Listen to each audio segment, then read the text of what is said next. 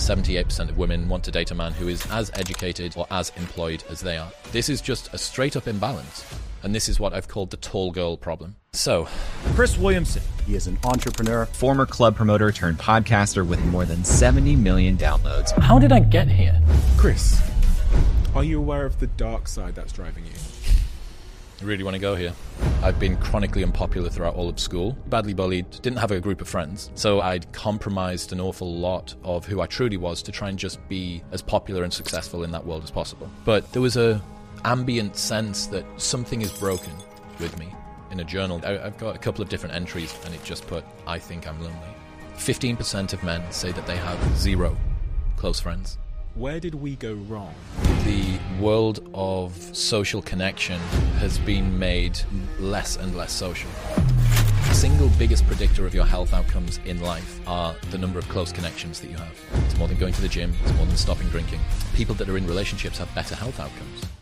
But one in three men between the ages of eighteen and thirty hasn't had sex in the last year. eighty percent of men report not approaching a woman because they are scared of being seen as creepy. And by twenty forty, forty-five percent of twenty-five to forty-five-year-old women will be single and childless. You can start to see how this imbalance could cause a problem. This is a very difficult conversation. The first thing that we need to do is...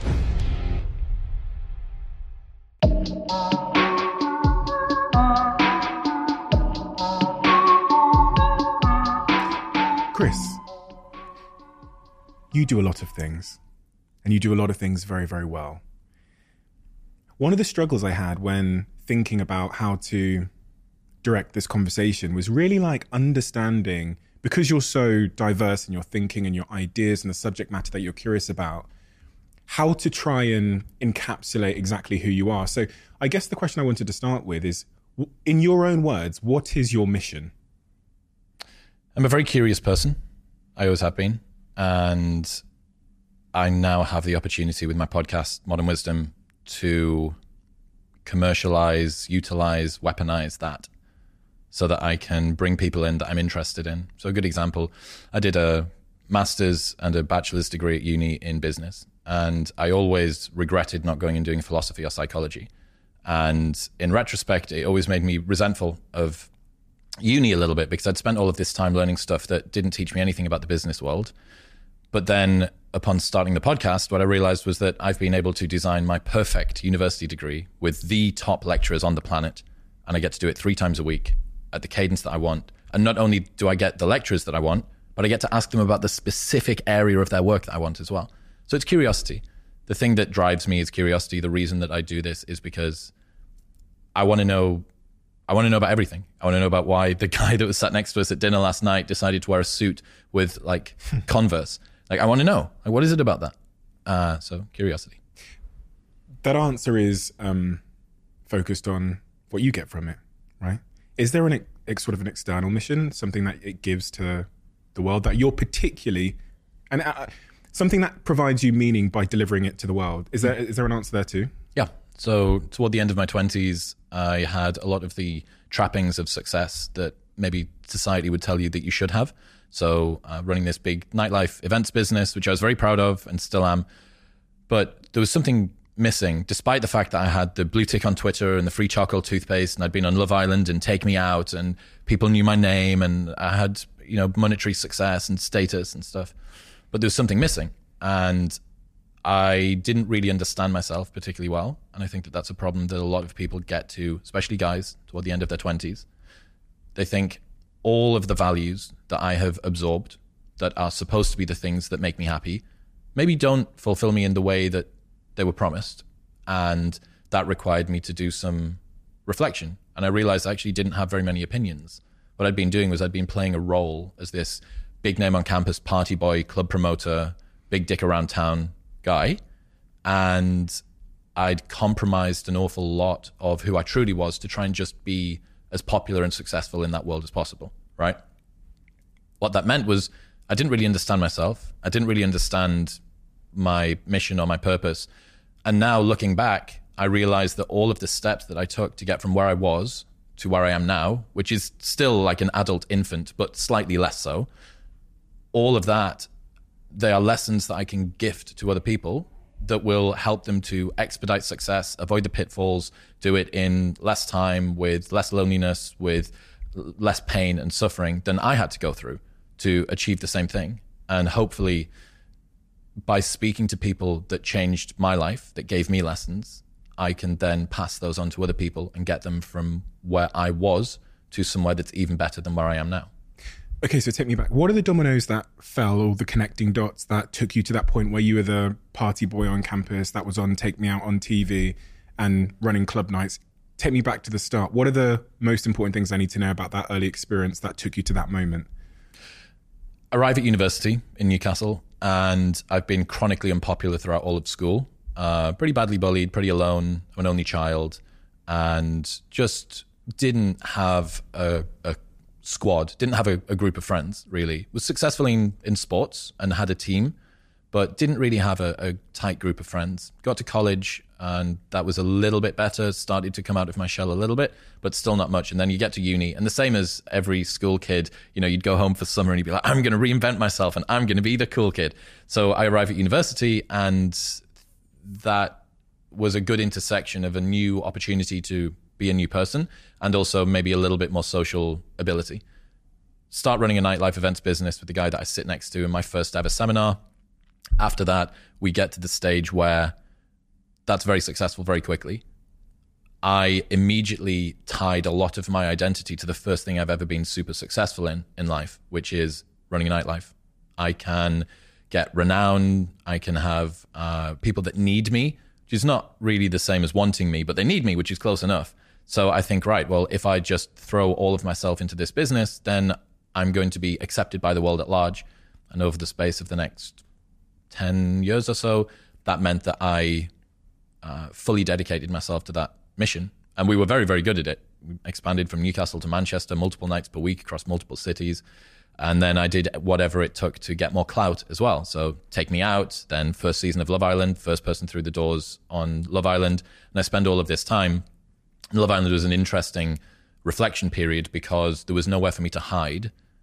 No distractions, no T V, no phone, no laptop, no friends, no books, no nothing, right? There's just you and this group of people. And the group of people that were in the Love, Love Island villa were genuine versions of the person that I thought I was. I thought that I was this big name on campus party boy, and then I get deposited into this inescapable uh, weapons grade bunker of those party boys and party girls, and I look around and go, ah, I'm not supposed to be here. Something's off. Something's discordant. It's not working. And then I get out, and it wasn't like, and then the skies opened and I realized that my path was not to wear small swim shorts on T V. Uh, however, it did make me think. It was a, a very, I call it a, a fatal dose of contrast, that I was no longer able to hide that there is something a little bit off here. And that was a good time. Your Jordan Petersons, your Alain de Botton from the School of Life, your Sam Harrises, your Joe Rogans, all coming to the front. I start consuming their stuff, and it makes me think, wow, I, I actually, this speaks to me. It helps to educate me to be better and, and to understand myself. And that's kind of how I phased out, I suppose. When you talk about struggling in school socially, what was the reason for that? Have you ever sort of diagnosed why you didn't, quote unquote, fit in in school? Yeah, so uh, quite, I think any only child struggles to be socialized to the level that they need to in order to have the same set of social skills that anyone with a, a brother or sister does, right? Like, think about how much time you with a sibling spend arguing, hitting each other, going to sleep, them knocking on your door when you're trying to get ready, arguing for the bathroom, all of these tiny little interactions. I had none of that, right? And even if you spent every waking moment of free time in clubs and sports and whatnot that I did, it's going to be hard. And then I think that there is some inherent introversion in me, and it kind of combined for me to not really understand other kids. Uh, so I used to obsess over things like um, the kind of hairstyle that other kids had, or the way that they tied their tie in school, or the type of shoes that they wore, the way that they carried their bag, which shoulder their bag was on, because I was adamant. I would fixate on that, and that would be the reason that they had friends and I didn't, because I couldn't understand why I didn't have friends. What it was was that I couldn't socially relate to kids particularly well because I didn't have a wide variety of social skills. So I struggled, but I was taking this super attentive, like, what is it? What's going on? It's trying to like, assess. Is it because Stephen wears his watch on his right wrist instead of his left wrist? Is it because of whatever, whatever? Uh, because I was trying to diagnose what was going on. Do you know what's driving you from, you know, the good and the bad, the light and the dark? I'm I'm more specifically interested to start with the dark. Do you ever have conversations with yourself about the, when I say dark, it's a subjective term, but the dark side that's driving you? Absolutely. Yeah, chronically, of course. I think anybody that believes that they're driven by a pure love uh, and positive reinforcement is uh, usually confused. I think that Uh, there was a, a study done that looked at the three most common traits of highly successful people, hyper-successful people. We're talking top-level C E Os. The first one was a crippling sense of insufficiency. Hmm. The second one was a superiority complex. And the third one was uh, an ability to have maniacal focus. So what you have, and it's this, this Peterson story, which you may be familiar with, they starve rats and put them into a tube. They attach a spring to the tail of the rat so that they can tell how much force they're pulling with. And that gives a uh, proxy for desire, right? That's how much they want it. They waft the smell of cheese in from the front and the rat pulls toward the cheese. And you think, these rats are starving. They're going to be pulling very hard. Then they take the rats out and they do another iteration of the study. This time, they waft the smell of cheese in from the front and they waft the smell of a cat in from behind. The rats pull harder. What's the lesson? In life, not only do you need to run towards something that you want, but you need to run away from something that you fear.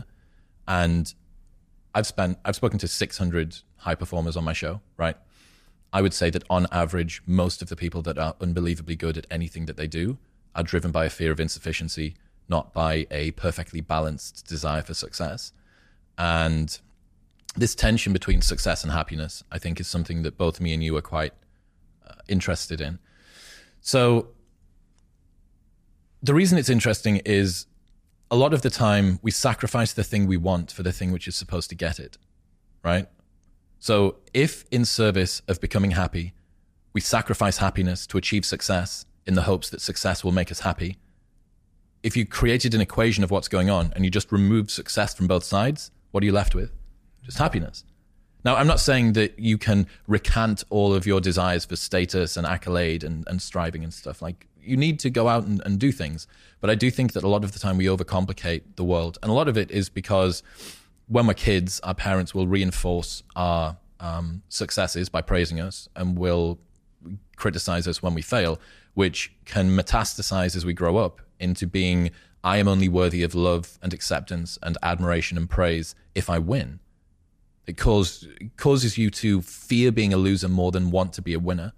And winning salves, it's like an uh, anesthetic, right? Mm. That that papers over fears of insufficiency. So yeah, I mean, when I was a club promoter, uh, I knew that if I was stood on the front door of a nightclub, that people would need me. They want the V I P bands. They want to be in the place where the pretty girls are. They want to get in for cheaper or a free bottle of vodka, or they, they want to skip the queue or whatever. So they need me. And then when you roll it forward to the podcast, I have to be very careful that I don't just transmute that same energy into, instead of gifting people entry into nightclubs, now I'm gifting them insights that I've learned, concepts from some interesting person that's going to improve their life as we sit around a dinner table or as we go out for a lunch or whatever. I have to be careful that that's not the case. And for the people that maybe resonate with this fear of insufficiency and this requirement to offer the world something in order for the world to feel like they're worthy, uh, it is possible to deprogram it. It is possible to tune that volume down. But one of the things that you're going to pay a price with is your drive, because the rat that is running away from something that it fears will pull harder than the rat that's just running towards something that it wants. The traits of super competitive people don't just include the superiority complex, but the crippling anxiety about being a failure. So this tension between success and failure is... it is a driver, but it's an incredibly toxic fuel, right? To be propelled by fear of insufficiency can work super well, but it, it it's very dangerous. There's a final example, Eddie Hall, World's Strongest Man, and he retires on the podium. He's holding this trophy in the air and he's saying, "This is for you, Nana." And his grandma's passed away recently and he's crying and he's two hundred kilos and six foot four and, you know, he's worked his entire life.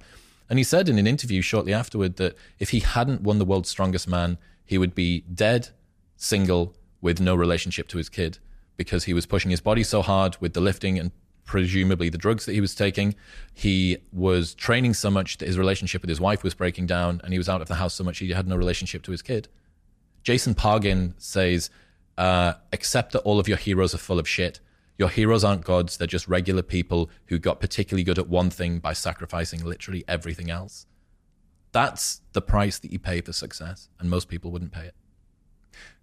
That point about reprogramming the toxic drive that you have, um, I often ponder with myself. I'm like, and when I think about status games and how status games that, you know, we often think that we're over a certain status game. So, you know, I had a, um, a guy on my podcast who talked a lot about the evolutionary basis of status and how if you go to uh, an estate in the U K where there's not a lot of money, they'll have bigger logos on their tracksuits. Will Storr. Will Storr. Great guy. Um, and then as people get richer and richer, the logos get smaller, and obviously they play a different type of game. Correct. It's about boats and other things. And I it, that really hit me like a ton of bricks, because I, I thought, dressed in all black, I really don't have any. I have one material possession. You saw it last night, which is the bag I had on, which I'm waiting for it to break. Nice bag. It's a nice bag, yeah. Um, but outside, I thought, I'm, I'm over status games. And I realized that I'm just playing a different set of status it's games. It's just a now. counter signal. Yeah, yeah. It's the red sneaker effect. It's the reason that the C E O that's worth a billion can turn up in a hoodie, but the C E O that's worth half a million still wears a three-piece suit. Hmm. It's called the, there's another idea called the barber pole of status.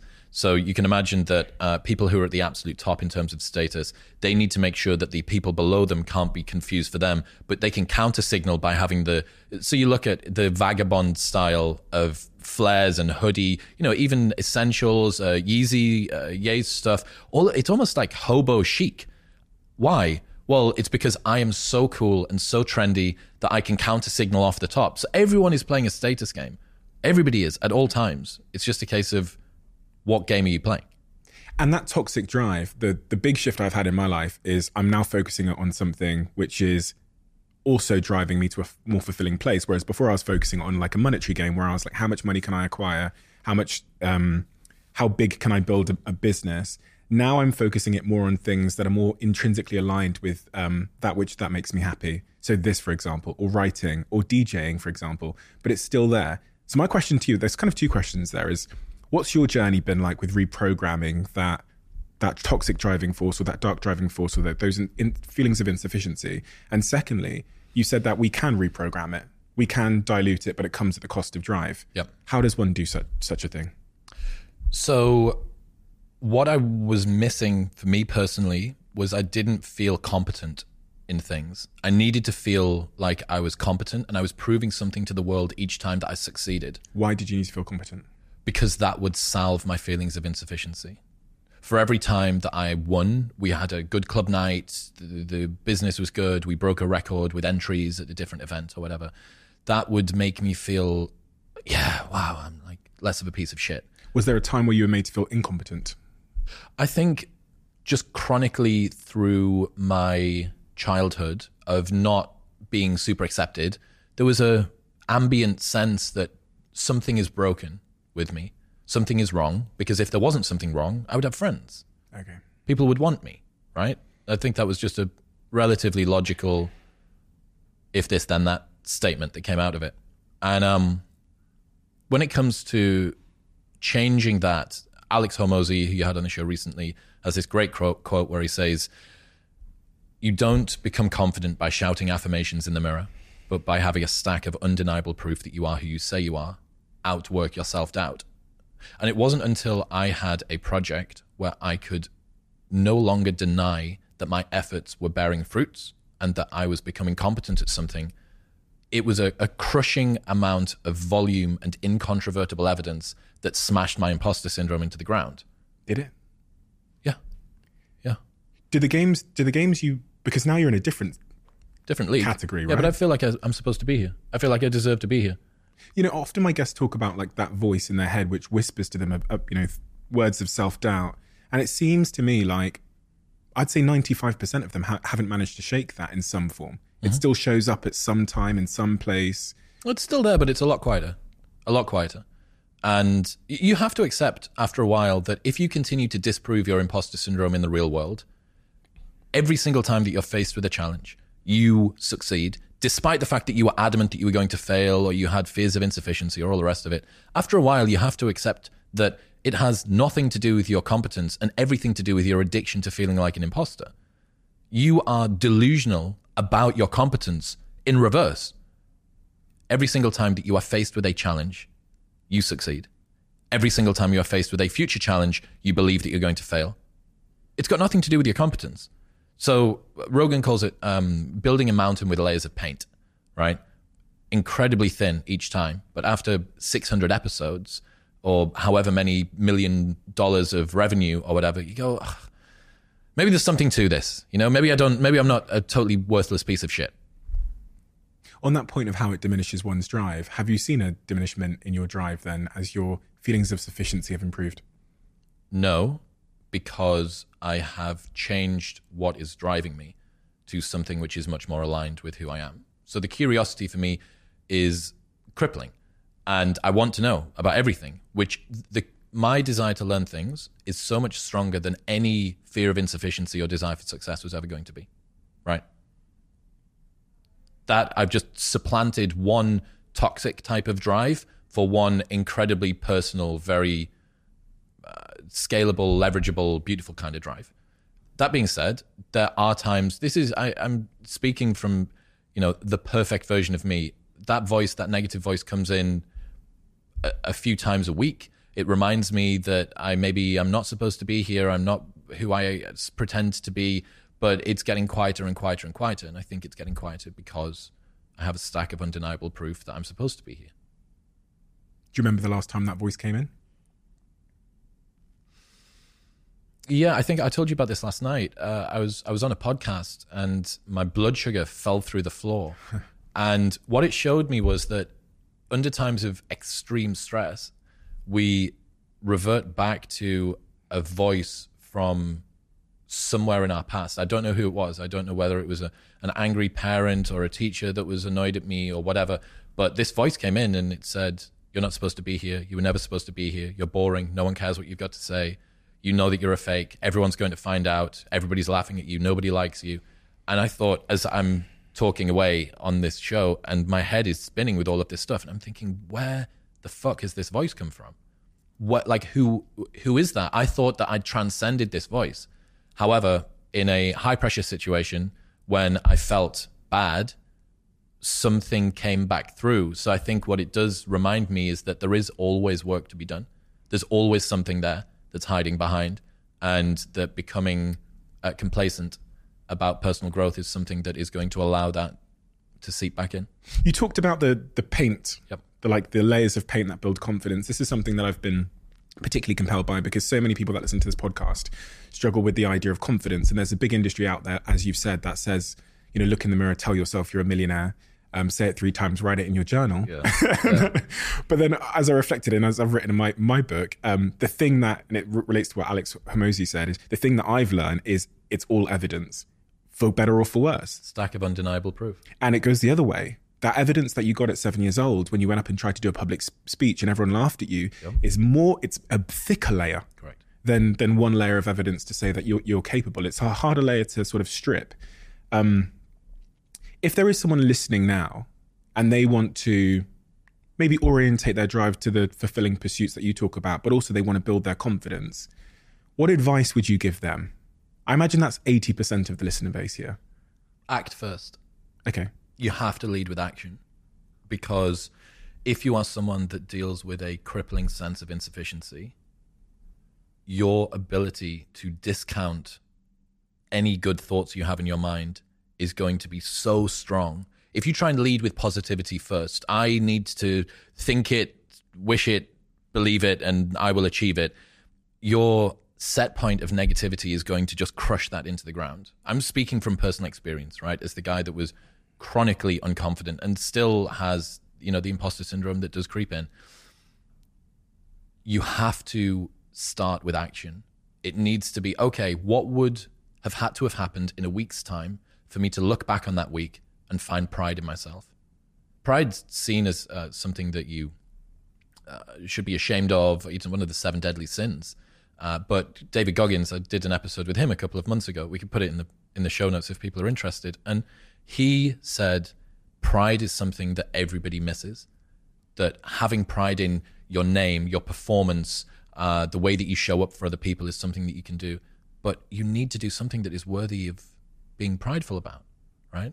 What would have had to have happened in a week for you to look back on that week with pride? Okay, maybe stop breaking promises to yourself. When you say, I'm going to wake up tomorrow at seven a.m. and when the option comes to hit the snooze button, don't do it. There's one win that you've got for the day. That's action, right? And it is just, you know, it's tried to say the Peterson clean your room thing, but the reason that that works is that you start with the smallest ever step and you expand out from that. You want to become a writer. You want to leave your job and become a writer. Okay, can you commit to writing one blog post on Substack per week for the next three weeks? That would make you feel like less of a loser if you did that. Action has to come first if you're the sort of person who is chronically unconfident, because you will drag your sense of identity behind you. Mark Manson says that identity lags behind our uh, status by about one to two years. So for both me and you, in two years' time, we'll go, ah, oh, I understand why I was in L A that day, and, and, and look back. Start with action and make small promises to yourself that you don't break. If you had a friend and every single time that you and your friend decided that you were going to go out for dinner, that friend either showed up two hours late or didn't show up at all, you would stop trusting that person. That is the relationship that you have with yourself. You need to be able to trust your own word. And a lot of us don't, because life is very convenient and it is easy for people to not stick to the promises that they set themselves, because our ability to be idealistic is always going to outstrip reality's ability to deliver that to us. As soon as you posit an ideal, you then begin to compare yourself to that ideal. And true hell is when the person that you are meets the person that you could have been. Sometimes I ponder how, um, you've probably seen this in your own life, I'm sure you have, where you'll have a friend in your life. I've got a fr- couple of friends back home who I've tried to help in some way, maybe give some advice when they're struggling in their hardest times, and the advice has been ineffective. And then you've got another friend who will just need one idea. They'll be listening to your podcast and one idea will be the seed that changes their life.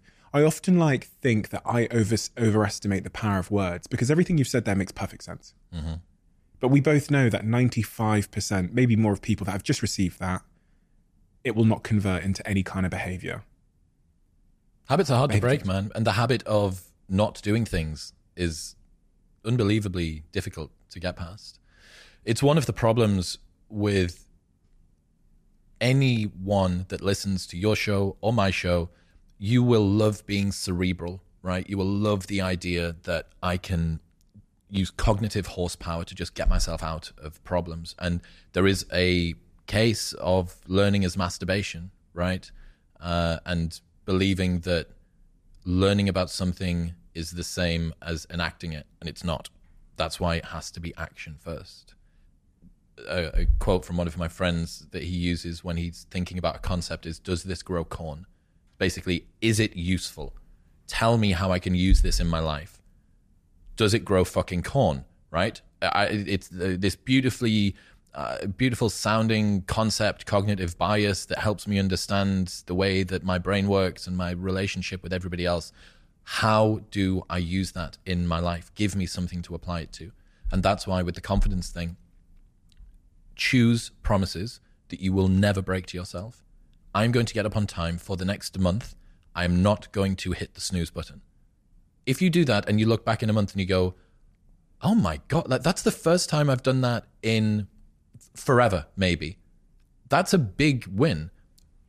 And you can do the James Clear thing. We'll write it on a board. We'll track it, what gets like measured, et cetera, et cetera. But the main thing is just keep promises to yourself. And that is a good way to go from, here is an insight I learned about, I want to do breathwork, cold plunge, go to the gym, fast until twelve midday, get up on time, sunlight in the eyes in the morning, whatever it is, right, that you want to do. Turn it into a promise. Don't break the promise. One of the really important things you said there was about the size of that first step. I, I was reflecting there on the way that video games are designed to make sure that every subsequent level is not too intimidating that you lose uh, motivation, but it's not too um, too small that you lose motivation as well. You can lose motivation on both ways. And so it's the same with crosswords and video games. They get incrementally more challenging to keep you engaged. the size of that first step is, is I think, a central point there, because when people listen to podcasts with people like me and you or Andrew Huberman, and they hear that they've got to maybe get up at this time, go outside, gaze, earth, like put their feet on the ground, cold yep. plunge, da, da, da, da. And I go, I'm going to do that. And I set that as my first step. Yeah. I'm set up for failure. Yeah. How important do you think the size and, and the subjective size of that small, that first step you take to build trust with yourself is, and to start that discipline? The goal isn't to have the perfect daily routine tomorrow. The goal is to still be winning your daily routine in fifty years' time. If you expand your time horizon sufficiently, you will realize that very, very tiny steps can compound. Look at the graph of mine or your followers on Spotify, especially mine, right? Because I was doing my show for so long and it's just nothing, nothing, nothing, nothing, everything. Well, why? Well, it's because it's latent leverage. It takes so many layers of paint to get there. So yes, the first step has to be incredibly small. Do that. Make it so small that you can't say no to it. And then what's next? And then what's next? So when I decided that I was going to try and become a more virtuous version of me, I was going to start telling the truth. I was going to Uh, have a morning routine. I was going to develop a meditation habit. I was going to read, all of these things that I wanted to do, none of which I did, right? Toward the end of my twenties, none of which I did, all of which are now the foundation of, of my life. Over, I don't know, fifteen hundred meditation sessions and all of the authors on the podcast and et cetera, et cetera. I had to do that one step at a time. I didn't have a stable sleep and wake pattern until COVID, ever in my adult life. I'd never gone to bed and woken up at the same time for seven days in a row until COVID, because I was running nightlife events, right? So if, no matter how difficult the setback is, even if you're a shift worker, you're a nurse, you're a parent, whatever your challenge is, just make the promise to yourself sufficiently small that even with that challenge in front of you, you can make it work.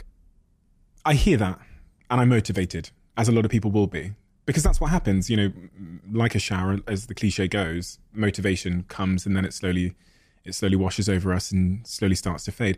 How do I prepare, or how should I be preparing for the day where I've heard Chris Williams and Steve speaking about this, and then in three and a half days' time, I wake up in the morning, life has happened, the kid's screaming, my motivation seems to have escaped me. Mm-hmm.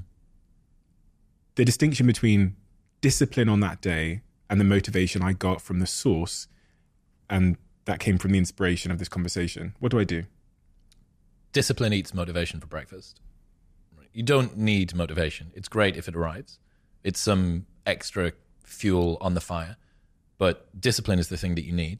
What would you tomorrow want you today to do? You tomorrow would want you to keep that promise to yourself. And it's why discipline is so much more valuable. I remember this conversation between uh, Jocko Willink and Sam Harris six years ago. And they're talking about how you can't fake bravery. Because if you do a thing in spite of being scared of doing the thing, that is bravery, right? There's no such thing as fake bravery. Like you just, if you do the thing and you're scared, that's bravery. If you don't do the thing and you weren't scared, that's not bravery, right? The same thing goes for discipline.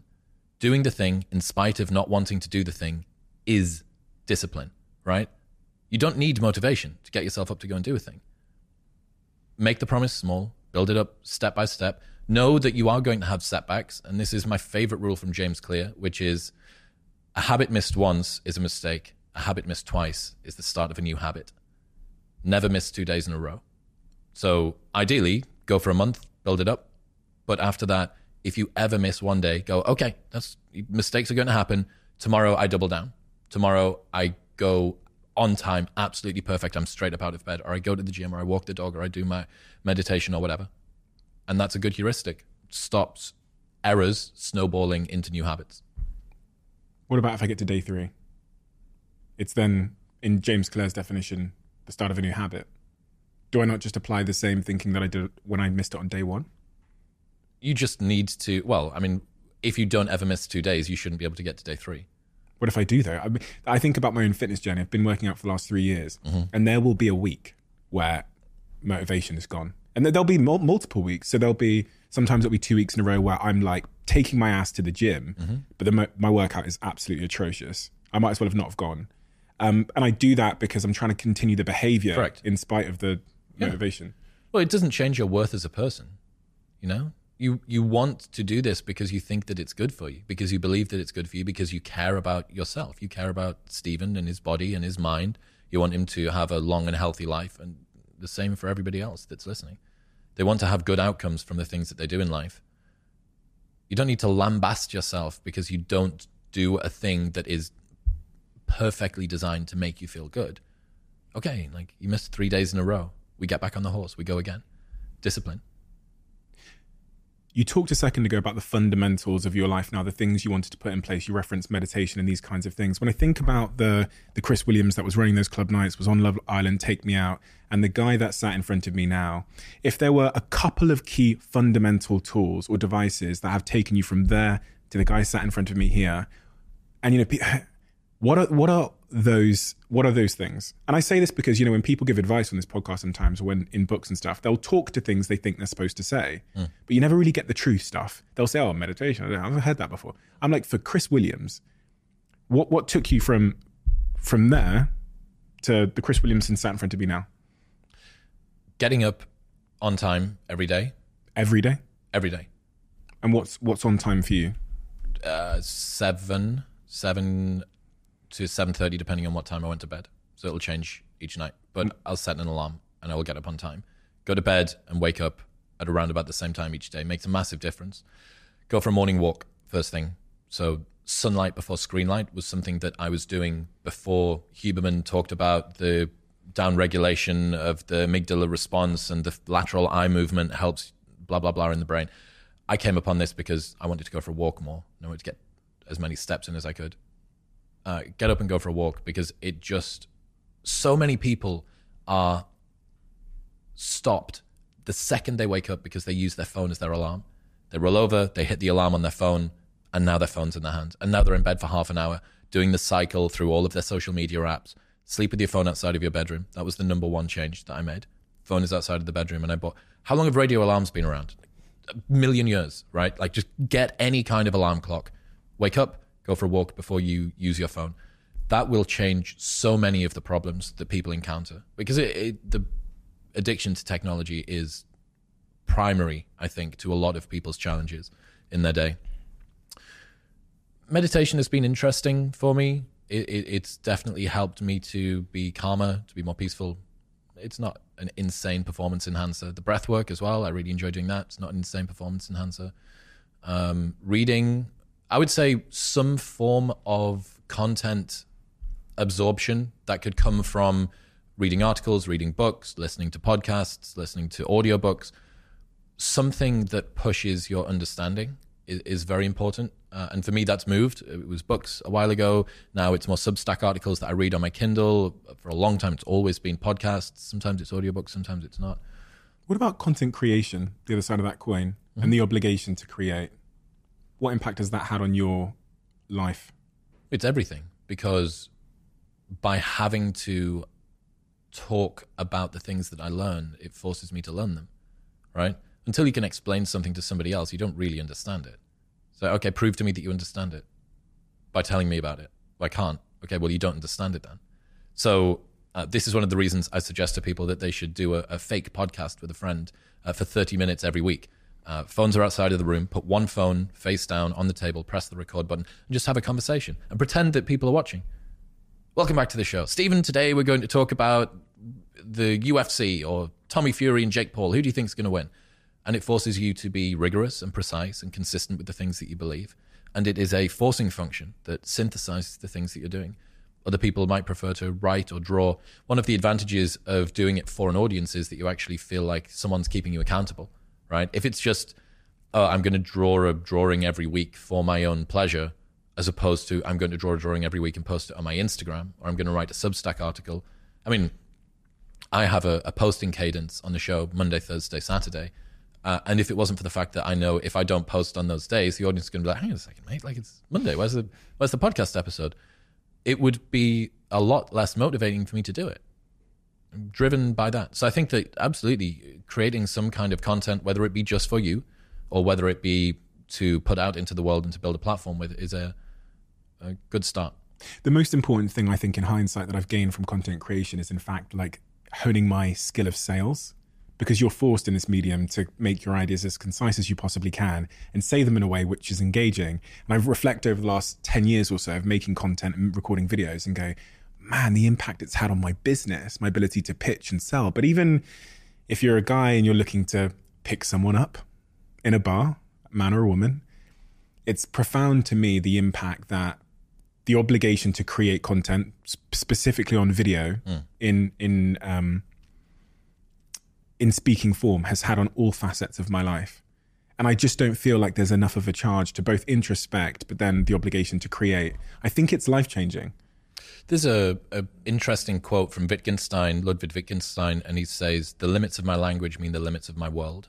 Mm. So you could see a richer vocabulary means a richer life. If you take the fact that you have ideas in your head, they're these sort of wishy-washy, ephemeral notions. It's like a smell, right? An idea is kind of like a smell. Yeah. It's the, it's just an amorphous blob of a thing. And you go, oh, yeah, I feel like this. I feel like this is an idea.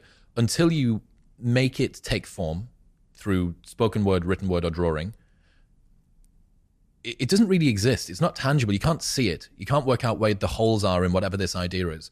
So what that means is that, first off, the more words that you have in your arsenal, the more precisely you can describe the thing which is in your head. The more frictionlessly you can take ideas from your brain to your mouth, your fingertips, or the end of a pencil, the more accurately you're going to be able to put that out into the world, which means that when you need to turn it over and assess it and look at it, you go, oh my God, I thought that I knew this inside out, and there's this big gaping hole here. I need to work out what's going on, which is why a loneliness epidemic, uh, the massive falling rates of friendlessness in, in the world aren't particularly good, because not only is it bad for the community and for social cohesion, but it's bad for the individual's personal growth as well.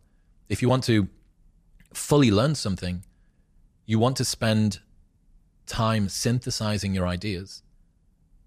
And you can really only ever do that for somebody else. Again, you can write the journal to you, for you, but it's never going to be as disciplined or as consistent as if you're writing it for an audience, even if the audience is only five people or only your friends. And you spoke to something which is, because you were outside of the social circle when you were young, you were able to, I guess, vicariously see the impact that small things had, which made you kind of socially attuned. Talking then about the loneliness epidemic. Is it an is it an epidemic? How bad is it? Is it something that you believe society should be paying more attention to? Um, I sat here with Simon Sinek the other day, and he disclosed to me that he was going through a real struggle with loneliness at the moment. And it was somewhat surprising. It was somewhat surprising because, again, in a very naive way, Simon Sinek is someone of great success. He's got a career most people would um, would die for. He's a man of, you know, that's greatly admired. He goes on stages and thousands of people roar his name. But then on a personal level, he's lonely. And one of the things he said to me was, there's a real difference between being alone and being lonely. Do you, can you see the distinction between the two? Yeah, I mean, solitude is something that many of us enjoy. I know that me and you both enjoy it, mm-hmm. right? Loneliness isn't. I used to write, I, I've got um, in a journal that I used to keep in my phone, a couple of different entries from my mid-twenties, and it just put, I think I'm lonely. Yeah, because I just, I, I I couldn't work out what was going on. I had a sense that there was maybe something that was a little bit wrong. I think I'm lonely. Um, when it comes to the loneliness epidemic, uh, in nineteen ninety, the number of men who said that they had six or more close friends was around about fifty-five percent. In twenty twenty, that dropped to twenty-one percent. It's less than halved, right? twenty-one percent of men say that they have less than six close friends. The number of men who say that they have zero close friends has increased by fivefold from nineteen ninety, and it's now at fifteen percent. fifteen percent of men say that they have zero close friends. I don't know the stats for women.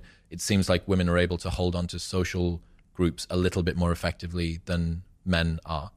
Uh, the loneliness epidemic does seem to be hitting men a little bit more hard. I'm compelled by your diary entry.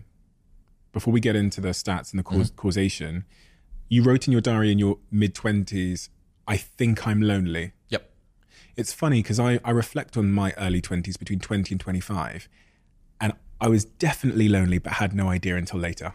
Until well, that, was I was why I only, that was why I only thought, thought that I yeah, was yeah, lonely, yeah, you know? Yeah. I was like, and it, what is it? What were we just saying? It's a notion. It's a, it's a smell. A Someone signal. shouted it from the other room. Fucking, I th- what is that? Do you I know think what? I'm lonely. No one's described it. I didn't have a description of it. So I had this sort of innate, fe- this feeling inside my being, but no one had put a word to it before or told me what the like job description of someone that's lonely looks like. Mm. So it was a signal, like something's not right, but I don't know what it is. Yep. And I only learned when I was not lonely, when I felt a real sense of connection, what I was missing. Oh shit, that's not what life's supposed to be yeah. like. So t- tell me about you, what, what had caused that, what factors had come together to put you in a situation where you were lonely? I've met about a million people in my life and I only had a handful of friends. That made me think my exposure to friend conversion seems to be off. There is something not right here. And this was largely due to the fact that I was playing a role as this big name on campus party boy. And quite rightly, who was I going to resonate with when I wasn't being me? They were going to, at best, become friends with a projection of what I thought they wanted me to be. Right? So this was almost exclusively on myself.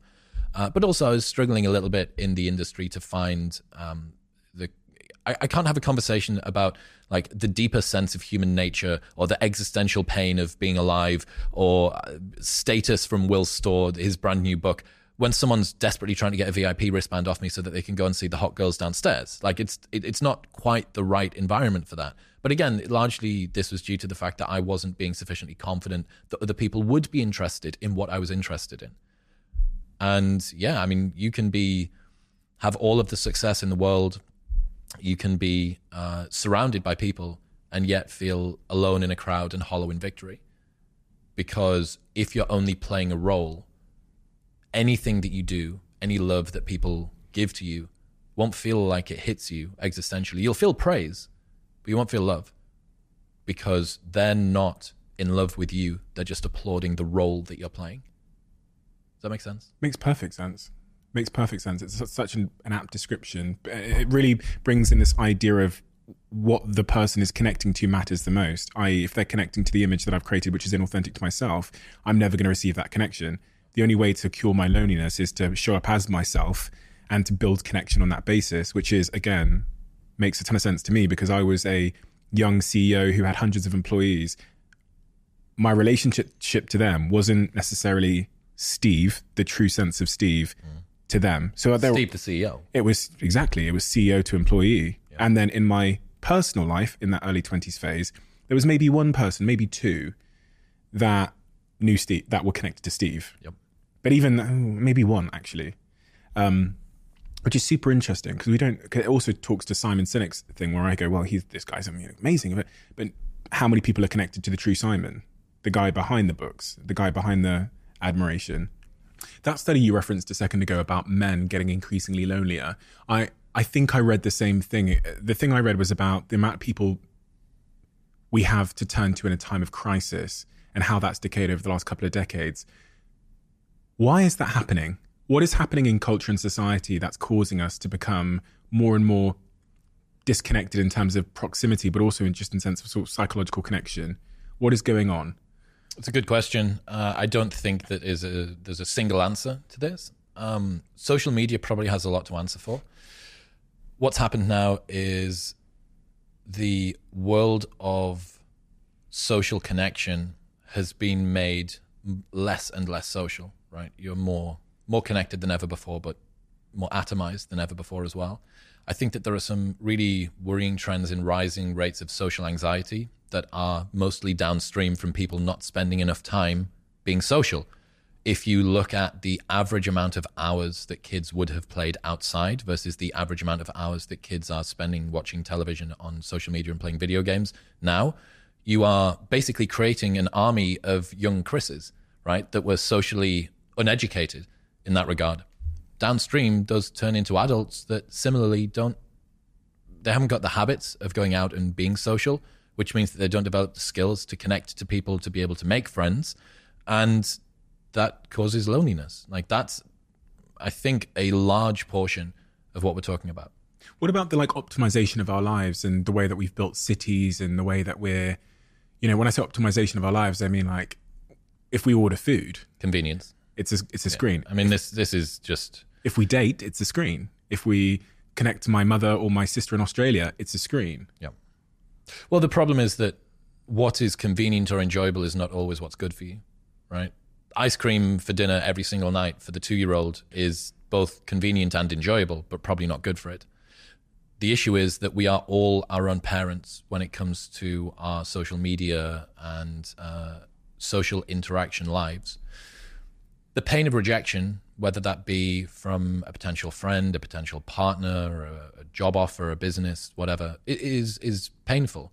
And we have done incredible things to try and nerf the world, right? To wrap it in cotton wool so that the pain of rejection is removed as much as possible. This is why online dating is so successful, because the pain of rejection, you don't know the people that swiped left on you. You only know the people that swiped right. That's taken the pain of rejection of dating away, right? What do you think of dating apps? Do you think they're net positive or net negative for the world? I really want to go here. Of course I want to go. Okay. okay. I think that dating apps are a perfect example of something which is both convenient and enjoyable, but not good for you. They have certainly opened up more opportunities for people to meet potential partners. And yet, we are in a world with the highest rates of sexlessness ever amongst young people. One in three men between the ages of eighteen and thirty hasn't had sex in the last year. That tripled from eight percent to twenty-eight percent from two thousand eight to two thousand eighteen. fifty percent of men say that they are not looking for a committed relationship. That's down from sixty-one percent of men saying that they were. Only half of men between the ages of eighteen and thirty are looking for a relationship.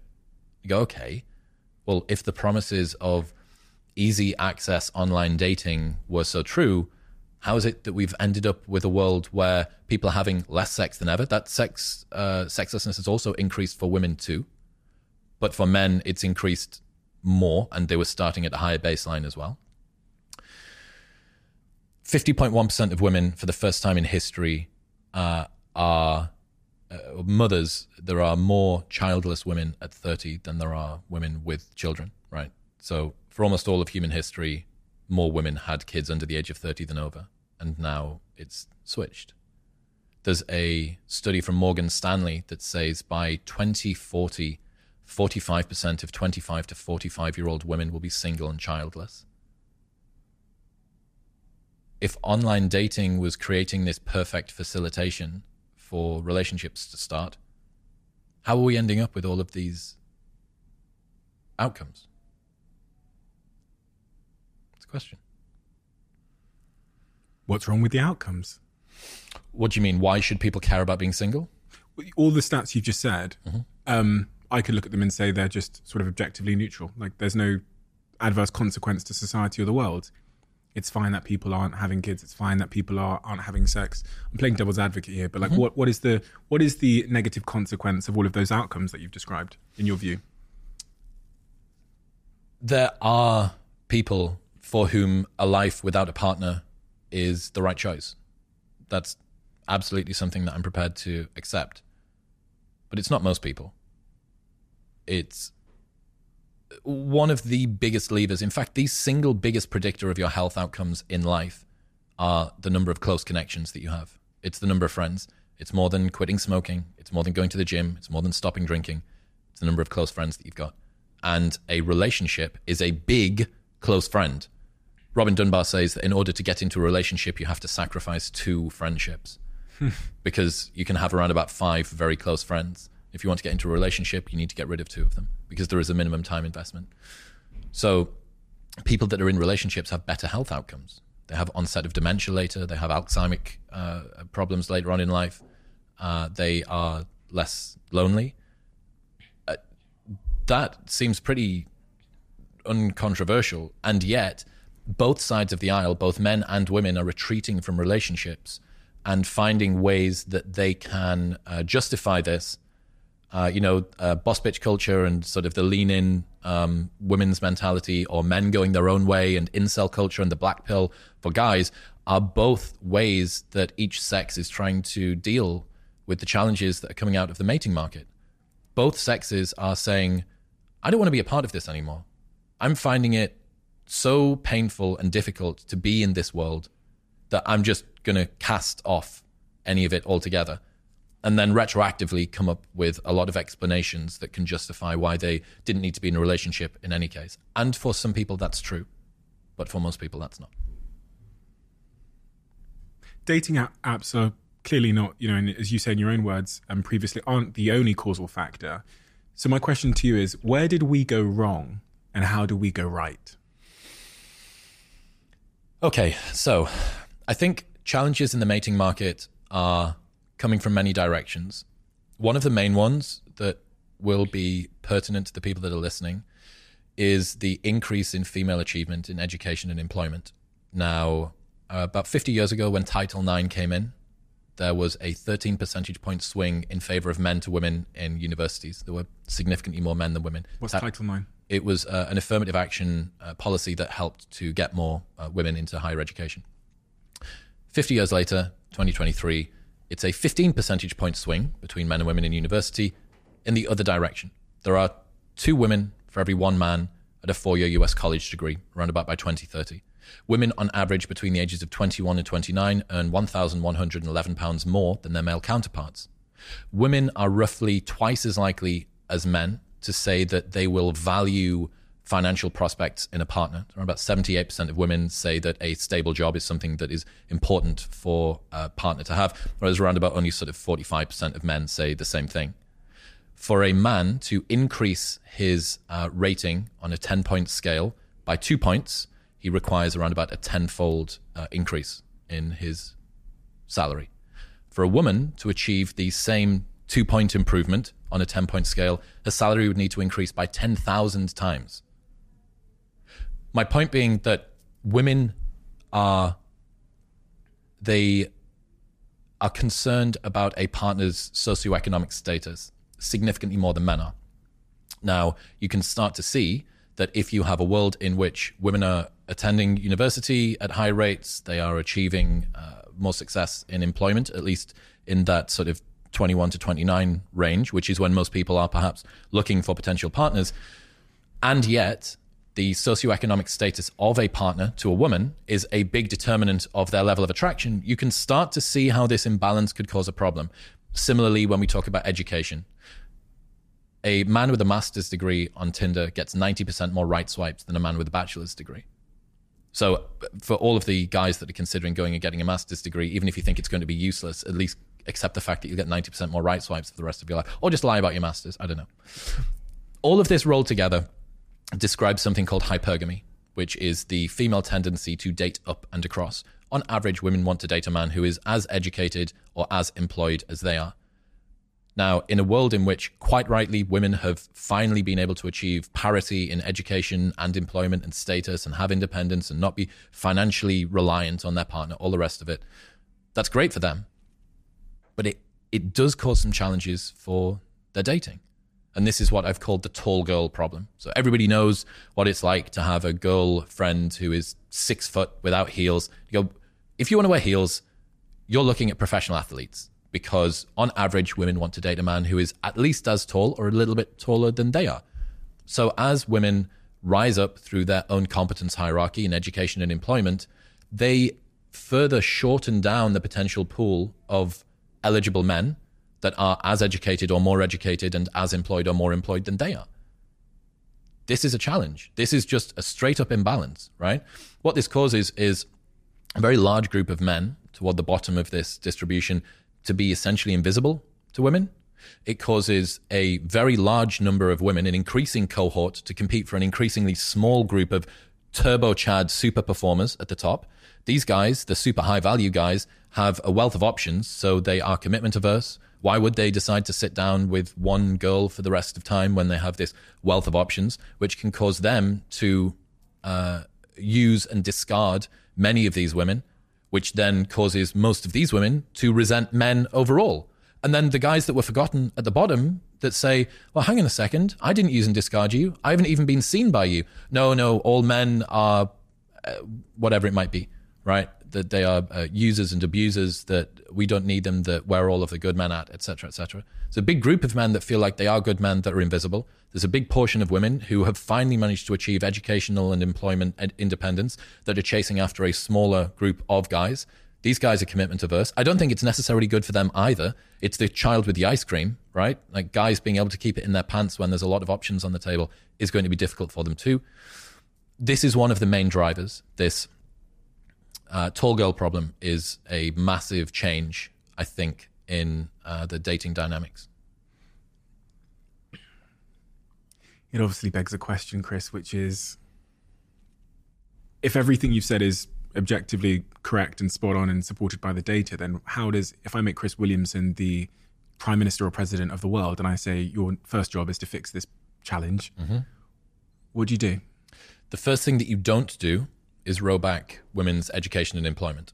And this is one of the problems with this discussion, right? The things that I've just said there are borne out in Pew Research data, Morgan Stanley results. Like these are incontrovertible facts, right? They are there. And any girl that is listening who earns more than fifty thousand pounds a year and has got a master's or above level education and is toward their late thirties or in their uh, toward their late twenties or in their thirties knows this problem. You know the fact that you are struggling to find a man that you feel is eligible for you, right? That needs to be out there.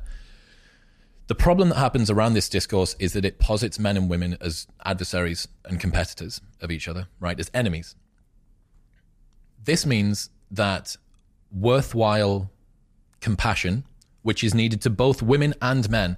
If you're a woman who has gone through your education, you've dedicated yourself to achieving a degree, you know, your mother's generation wasn't able to achieve this, and you're the first person that's maybe gone to uni or got a bachelor's or got a master's or got a P H D, and then you spend some time in a career grinding away and you now earn one hundred fifty grand a year, and you think, right, I'm thirty-one, I'd love to settle down, this would be amazing for me. Where are all of the men at? I... Hang on a second. And what you realize is that not only now are you competing with all of the other increasing cohort of women that are high achievers with status, employment, and education, but you're also competing with a twenty-one-year-old barista who still lives at home with her parents for this small cohort of guys. That requires sympathy for women, okay? That is not a good position for women to be in. At the same time, this huge cohort of sexless men, thirty percent of men haven't had sex in the last year. fifty percent of men say that they are not looking for a relationship. You are a man. You have been through your twenties. You know the power of the male sex drive between the ages of eighteen and thirty. Can you imagine getting yourself into a situation where you say, I'm not bothered about pursuing women? That is an unbelievably extreme statement for men to make. And they're self-identifying as this in Pew Research data. This isn't on incel forums. This is Pew Research. fifty percent of men aren't looking for a relationship. When they say aren't looking for a relationship, do they mean I'm not looking for a woman or I'm not looking for commitment? Not actively pursuing any kind of interaction with women. Oh, shit. Casual included. What? fifty percent. Here's the point, right? You asked about solutions. The first thing that we need to do is turn down the volume of adversarial Uh, nature between these two. Anybody that listens to those two stories, right, the plight of men and the plight of women in the modern dating world, and doesn't see it as, wow, that's fucked. That that really, really sucks for both sexes. Men have it worse in some ways, women have it worse in different ways, right? This isn't a competition of like, oh, let's wave the flag of who's actually accumulated more victimhood points. The first thing that needs to happen before anything is the volume of the conversation needs to be turned down. We need to see the challenges that are faced by both sexes. The second thing that needs to be put out front is that there needs to be a way to raise men up without bringing women down, because it is very easy for you to say, okay, so women are out achieving men in education and employment. Let's just put the reins on them and then everything's going to be brought back. You go, look, I am not trying to row back any of the gains that have been made by women over the last fifty years. But you do want to have eligible male partners, right? If the thermodynamics of attraction include the fact that women tend to want to date across and up in terms of status, employment, and education, you need to do something, right? Some of the things that you could look at doing in terms of solutions would be uh, red shirting boys, so starting boys in school one year later. This is something that was put forward by Richard Reeves. The reason for this is that boys tend to mature less quickly than girls. If you were to start boys one year later in school, it would mean that they would be more effective at their age. They would be more mature mentally. Uh, that's one start. Another one that I think is probably more controversial, but would make a big impact, would be to stop derogating motherhood, right? To start pedestalizing motherhood again. There is a huge movement in certain corners of women's advice that any woman who decides to become a mother is a second, essentially a second-class citizen. I don't think that that's true. I don't think that a woman that chooses to become a mother is a second-class citizen. But women often fear becoming just a mother, right? Or just a wife, or at worst, a domestic prostitute. And they flee from this specter of family life into the open arms of a corporate employer. And laughably, we call this process freedom. How can it be that the thing that most of us are, are grateful for, a great mother in our life, has now been derogated as some sort of... Uh, it's, like, it's like somebody's been rubed into a role that the patriarchy always wanted them to do. Right? There was an article a little while ago uh, that said uh, maternal instinct is a myth. Uh, that basically uh, the only reason that maternal instinct exists is because the patriarchy has convinced women that they're actually supposed to like kids. It's like, I, I can't even begin to explain how ridiculous that is if you look at all of the sex differences in terms of the way that humans work. Pedestalizing motherhood would make women fear being a mother less. It would make it an aspirational goal for them to to pursue. One of the scariest stats that I learned was from a guy called Stephen Shaw. He wrote a, uh, did a documentary called Birth Gap. And in it, he talks about this declining birth rate. A meta-analysis by Professor Rinska-Kaiser says that eighty percent of women who aren't mothers after their fertility window closes didn't intend to not be mothers. It's involuntary childlessness. Around about ten percent of women are physiologically incapable of having kids. Very unfortunate. Around about ten percent of women intended to not have children, which leaves a whopping four out of five non-mother women who didn't intend to not be mothers. And these women have support groups where they come together to grieve for families that they never had. And it breaks their hearts that they weren't able to find the right partner in time before their fertility window closed. And Professor Kaiser talks about the pain that these women feel. And Stephen Shaw's been to these support groups that women who thought that they had more time, that struggled to find a partner in time, they grieve for families that they never had. And that that sentence just, it makes me it makes me feel so upset. Like, it's so painful to hear the prospect of a woman that that wanted to have a family and couldn't. It's very difficult. So there's there's two solutions there that you've kind of offered up as potential solutions to that. Um, does that alone fix the other side of the coin, which is the, the huge quantity of men that are avoiding relationships, intimacy, women altogether? Not particularly. Um, raising men up somehow would be great. But I mean, where we begin with that, I don't know. I think men are heavily checked out of education uh, and employment. Uh, men have been retreating from the U S labor force market by zero point one percent per year since nineteen fifty. eighty-seven percent in nineteen fifty, it's about sixty-seven percent now. By twenty fifty, or twenty forty or twenty fifty, it'll be sixty-five percent. Given that women want, on average, about eighty percent of women want a man with a stable job, this retreat is not good. Each step that men take where they take themselves out of education and employment not only isolates them and makes them economically uh, less viable as contributors to society, it also makes them less eligible as mates. On average, men between eighteen and thirty in the U S spend two thousand hours per year playing video games, stoned, or on prescription drugs. That's not the eligible partner, right? So one other thing that you could look at doing is re encouraging in-person dating. So online dating does worsen this issue because it allows you to optimize for object, objective metrics of success, right? On a, a dating app, and this is for both men and women, on a dating app, particularly for men, you can have your education level, you can have the car that you're with, you can talk about your job, you can... So women are very much encouraged by the Signals. platform itself to take a, a incredibly low resolution view of this person. So all of the things that guys are able to work on, like, you know, vibe and humor, uh, being pleasant, being kind, being caring, being uh, charming, none of that can come across on a Tinder profile.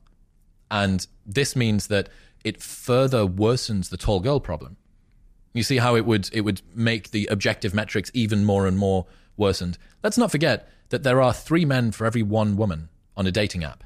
So even if every man matched off with a woman, there would still be this huge number of men that didn't have a partner, right? So online dating hasn't delivered on the promises I think that anybody wanted for it. Women swipe right on around about four point five percent of profiles for men.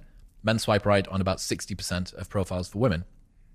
This means that a lot of men see online dating as a waste of time.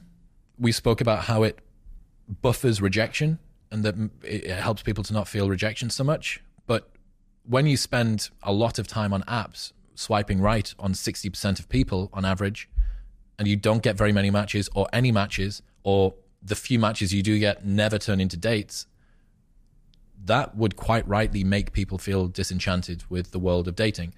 Downstream from the problems of social media that we spoke about before are a lack of ability to flirt. I actually think that flirting is a lost art yeah. at the moment. You know, it's a very complex thing to do. It's a push and pull. It, you, you have to understand a lot of intricacies about sort of social dynamics and interaction. You need to be able to tease, but not too much.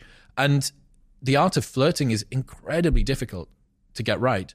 And it's even more difficult if you've never interacted with a woman in the real world, especially as guys and girls. Now, let's touch another third rail, Stephen. Me Too. So Me Too was a uh, necessary requirement to call powerful men to account for misbehaving and using their power to gain sexual access to women. What it sought to do was to sanitize the toxic elements of certain males' behavior. What it's ended up doing is it's sterilized almost all of it. eighty-four percent, eighty percent of men report not approaching a woman because they are scared of being seen as creepy. eighty-four percent of women say that they want the man to make the first move.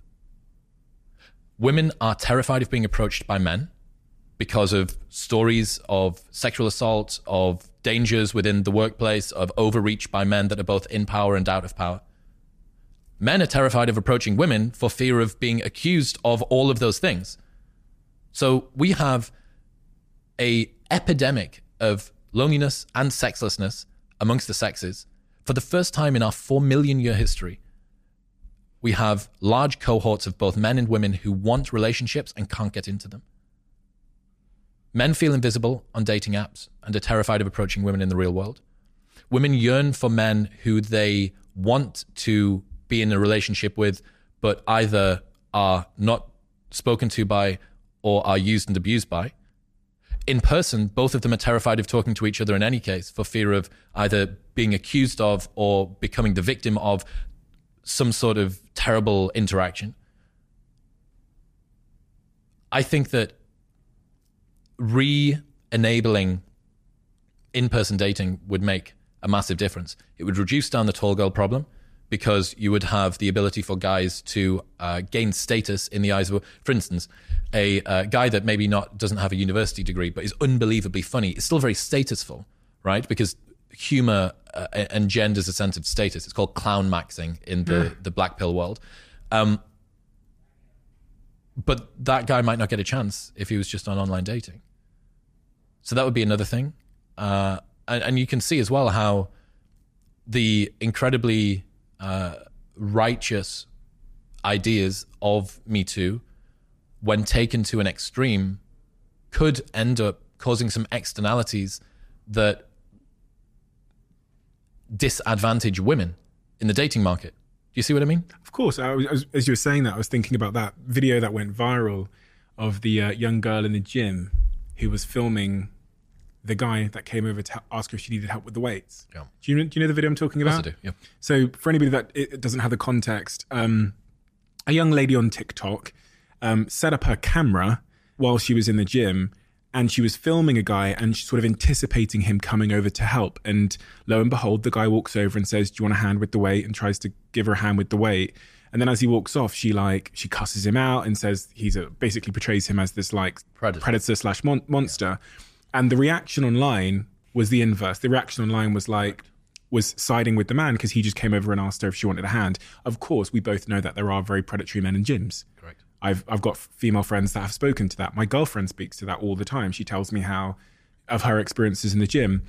But there is another side to highlighting this issue, which causes perfectly reasonable, polite men who are genuinely offering a hand in something, mm-hmm. or let's flirting. be honest, flirting, yeah, to be totally fucking terrified. Absolutely. And and this is the this is the difficult conversation that we don't have a lot, which is what's the the net we can see the net positive of that. We can see the positive side of that. Mm-hmm. But what is the downside? Everything in life has a cost. Is that now that we are scared to broker conversations with strangers Precisely. through fear of being put on blast on TikTok? If you optimize for absolute safety, what you're going to end up with is nobody ever approaching a girl in the gym.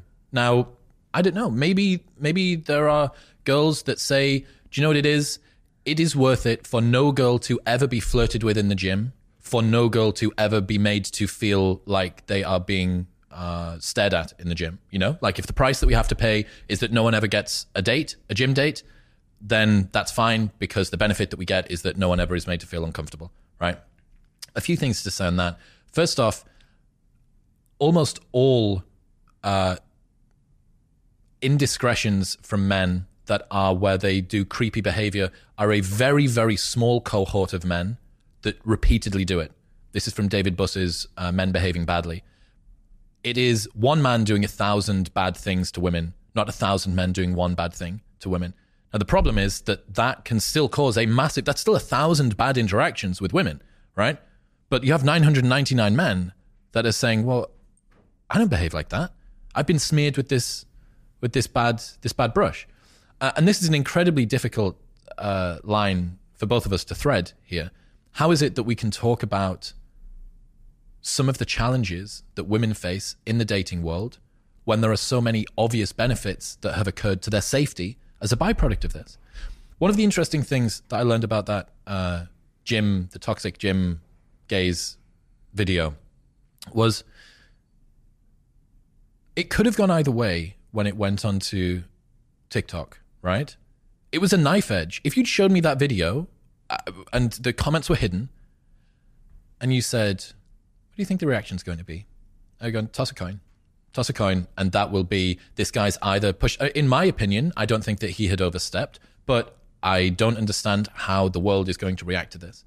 Now, the interesting thing there is that a lot of people take their cues about what is and is not acceptable social behavior from the way that other people view what is and is not acceptable social behavior. So those sorts of landmark episodes actually end up creating a trend of what people in the real world will consider to be acceptable behavior. So let's say we have a different version of the universe, and in that universe, everybody decided that that actually was too much from a man. What you have then is all of the girls that watch that video seeing it and saying, oh my God, if a guy glances over at me more than three times in ninety seconds and tries to help me deload a glute bridge, that constitutes worthy uh, worthy concern about uh, abuse and the toxic male gaze, right? So we have now reset expectations down to a much tighter sensitivity level. Similarly for men, they think, okay, I know that three glances in ninety seconds plus assisting someone to deload the plates from a bar is too much. Therefore, at most, I can have one glance during ninety seconds. Do you understand what I mean? Do you see how we, we would further nerf the world? We would wrap it in more and more and more cotton wool. And then downstream from that, you concept creep this out to the stage where anything is toxically masculine. Like, but there's a really interesting point of nuance as well on top of that, which is, what if that guy was Channing Tatum? Do you see what I mean? Another third rail here. And that's because if if if Chan, I tell you what, if if that video was Channing Tatum, actually Channing Tatum, mm-hmm. and I'd watched that video with the sound off and I couldn't hear what she was saying, I would think she was bragging to her friends. Oh my God, I can't believe he's looking at me. Oh my God, he's looking at Channing me again. Channing Tatum's come over and he's helping with. Yeah, yeah, yeah. Well, I mean, again, this is some of the manosphere advice online is that the difference between a creep and a guy that you fancy is just how hot he is. That it's not to do with uh, wh- how the person approaches you. It's all to do with whether or not they're attractive. I do think that there's a little bit of truth in that. I think that uh, a a guy that comes up to you who is a one out of ten or a guy that comes up to you that's a ten out of ten, let's say that you're in a relation, let's say that you're married, right? And you are at the front desk of a hotel just checking in and you're in a little queue and the guy behind you happens to be either Channing Tatum or one out of ten guy. He says, look, I, I sorry, I, I just had to tell you, I think you look really, really nice today. I hope that you're having a great day. The difference in terms of experience there isn't nothing, right? And for certain girls and the uh, expectations that they have around men and their relationship to men and their fear of men and their anxiety of it, it could be very different sorts of experiences. Let's give the other side of the coin. Men overstepping the mark and how men can be better. Mm. Um, that's what I. That's what I, I want to make sure we're balanced in this conversation. Absolutely. Because there are, as we both have spoken to, there are um, a huge amount. There is a huge amount of inappropriate behavior that happens throughout society, through the corporate world, through our everyday lives. How, as men, do you think we can be better? And when I say better, really, what I'm speaking to here is be. is know how to approach a woman in a way that is not going to make them feel uncomfortable, intimidated, um, fearful. Mm-hmm. And that's the, the what women speak to all the time. They talk about how they have to walk home with their car keys in their hand because yep. of they pretend they're on phone calls when they're walking down the right. street. These are all things that my, you know, my sister, my female friends have spoken to. So yep. how as men can we be better? The first thing I think is to actually spend some time sandboxing this, like practicing. Like you need, the only way that you're going to learn how to how to interact with a woman is by doing it. It's not the sort of thing that you're going to be able to work out on the internet. I mean, like basic stuff, like don't stand super close to her. Don't do it in a dark alleyway at night. Uh, don't stare for ages without saying anything, right? These are very basic, like rudimentary objective metrics that we can give. But really what it comes down to is just have a bit of charm about you. Understand that if you go up and say something to a girl, hi, I just wanted to ask how your day's going. I just wanted to tell you that you looked really nice today. If there is a girl that has a problem with that, presuming that it's not in a cul-de-sac alleyway at the dead of night and you've got your hood up, right? Or, or you're her employer. Or you're her employer. Well, here's here's another interesting one, right? Bill and Melinda Gates, right? Melinda Gates works for Microsoft. Bill is the founder and C E O. Bill sees Melinda around the office. This is in the nineteen eighties. And he thinks, wow, yeah, she's she's a bit of all right. So he decides to ring her and say, uh, Melinda, it's Bill. I wondered if you wanted to go out with me one evening. And she said, uh, when? When are you thinking? He says, how's uh, three weeks tomorrow? She said, uh, Bill, I, I don't think that you're spontaneous enough for me. I don't think that this is going to work. Put the phone down. thirty minutes later, he rings back and says, how's this for spontaneous? You've got the rest of the day off. Let's go on a date. twenty twenty-three. Founder, C E O of large tech company, rings receptionist, asking her to date him. And after she says no, rings back again, pulls her out of work and takes her on a date. Game over, right? Done. Where is the line in between Bill Gates and Harvey Weinstein? What Weinstein? Well, it it's precisely in the details, right? Everybody can say what Harvey Weinstein did was wrong. Some people would say that what Bill Gates did was wrong. But okay, is it wrong for two people, a guy and a girl, who spend every day, every single time that they go to the water cooler, one of them sees the other one gets up and like escapes from their chair so that they get the opportunity to go to the water cooler together, and they've been doing it for six months and it's this super platonic thing, but the guy's terrified and the girl's terrified. You go, okay, like should we nerf every relationship so that that interaction can never move to the next level, given the fact that we've got high rates of loneliness, given the fact that we've got massive amounts of sexlessness? twenty percent of relationships begin on online dating. twenty percent of relationships begin in online media. social media, right?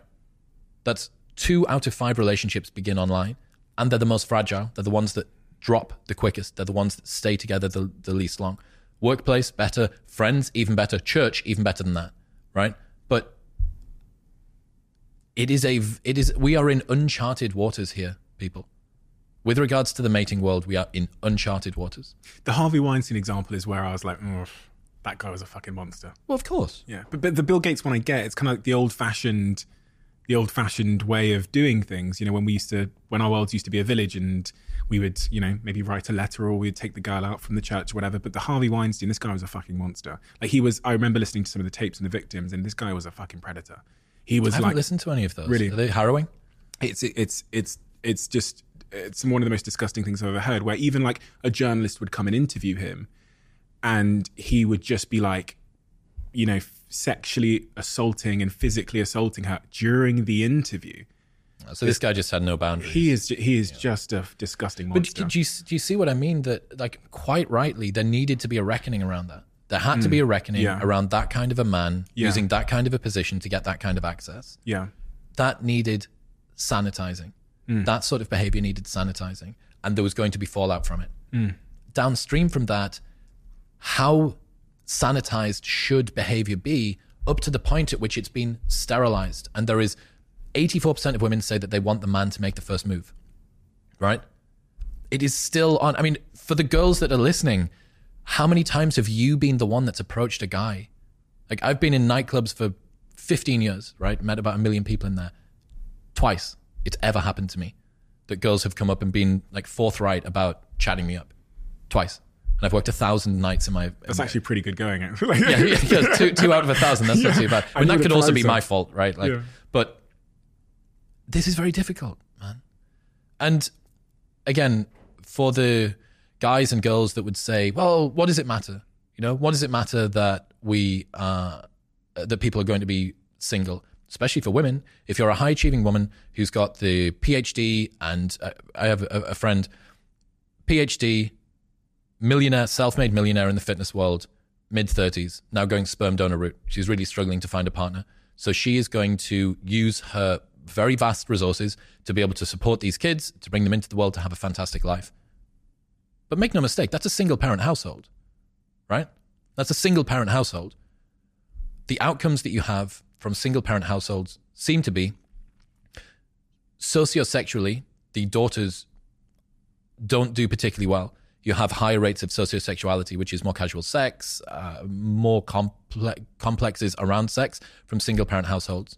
But what we hear about a lot is that um, education and employment outcomes of single-parent households on average tend to be worse. For women, for the girls in that situation, it doesn't really seem to impact them all that much. So however big you think that effect is, double it and put it just on boys. It's only boys that seem to have that kind of a problem. And quite rightly, you're not going to have a patriarch in the family that's maybe able to deal with a rambunctious, disagreeable boy.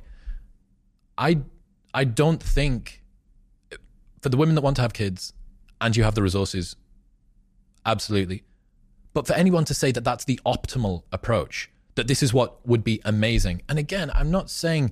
women become domestic prostitutes, take yourself out of the boardroom and get yourself back in the kitchen. Like that's not what either of us are saying that we want women to do here. But most people, eight out of ten women that are childless once they reach their forties and later, didn't intend to not be. This is a very difficult conversation that we need to have to warn people about the impact of not thinking ahead in their relationships. You have less time than you think. You need to be aware of that.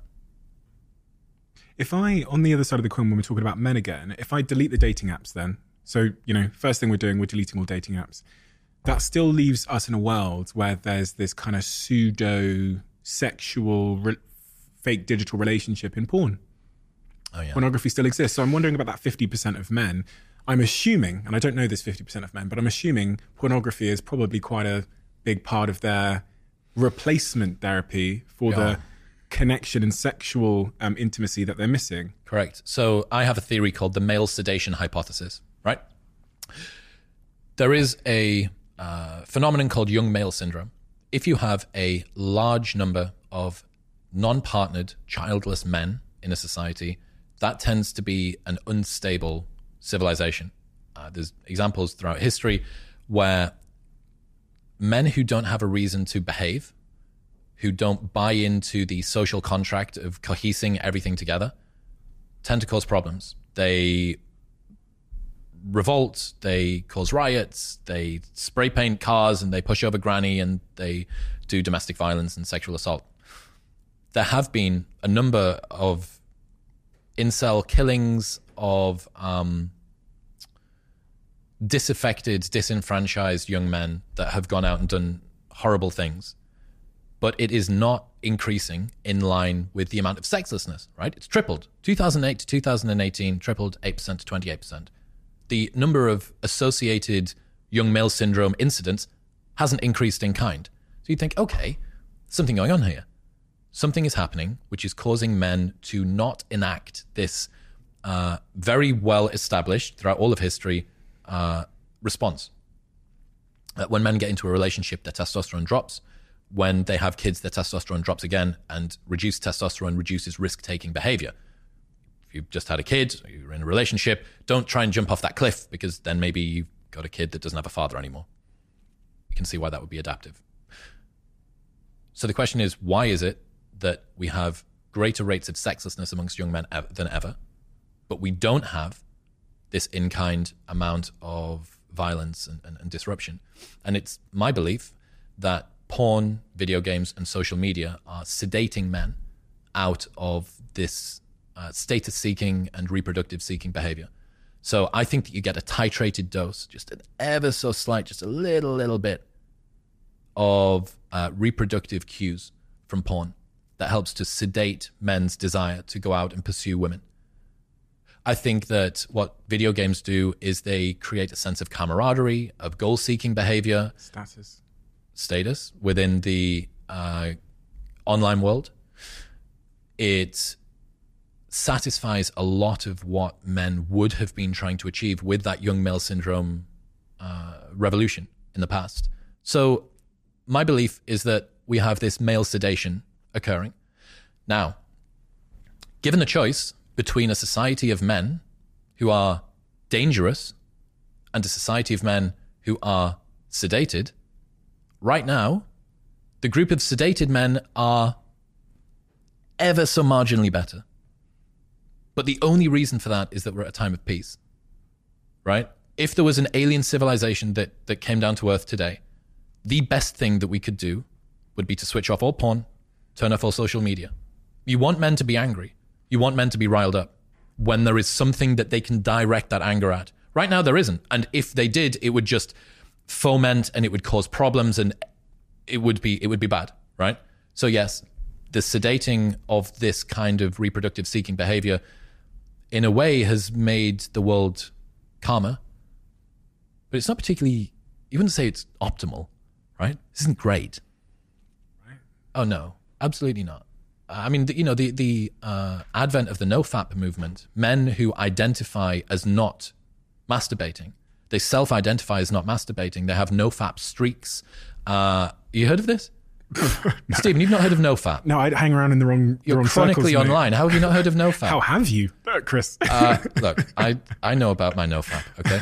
So there is a very big community of guys online that have recanted porn. The same. This is what we were talking about before, right? For every movement, there is a counter counterculture. For every... Um, sex positive, there is someone that will decide to push it away. For every uh,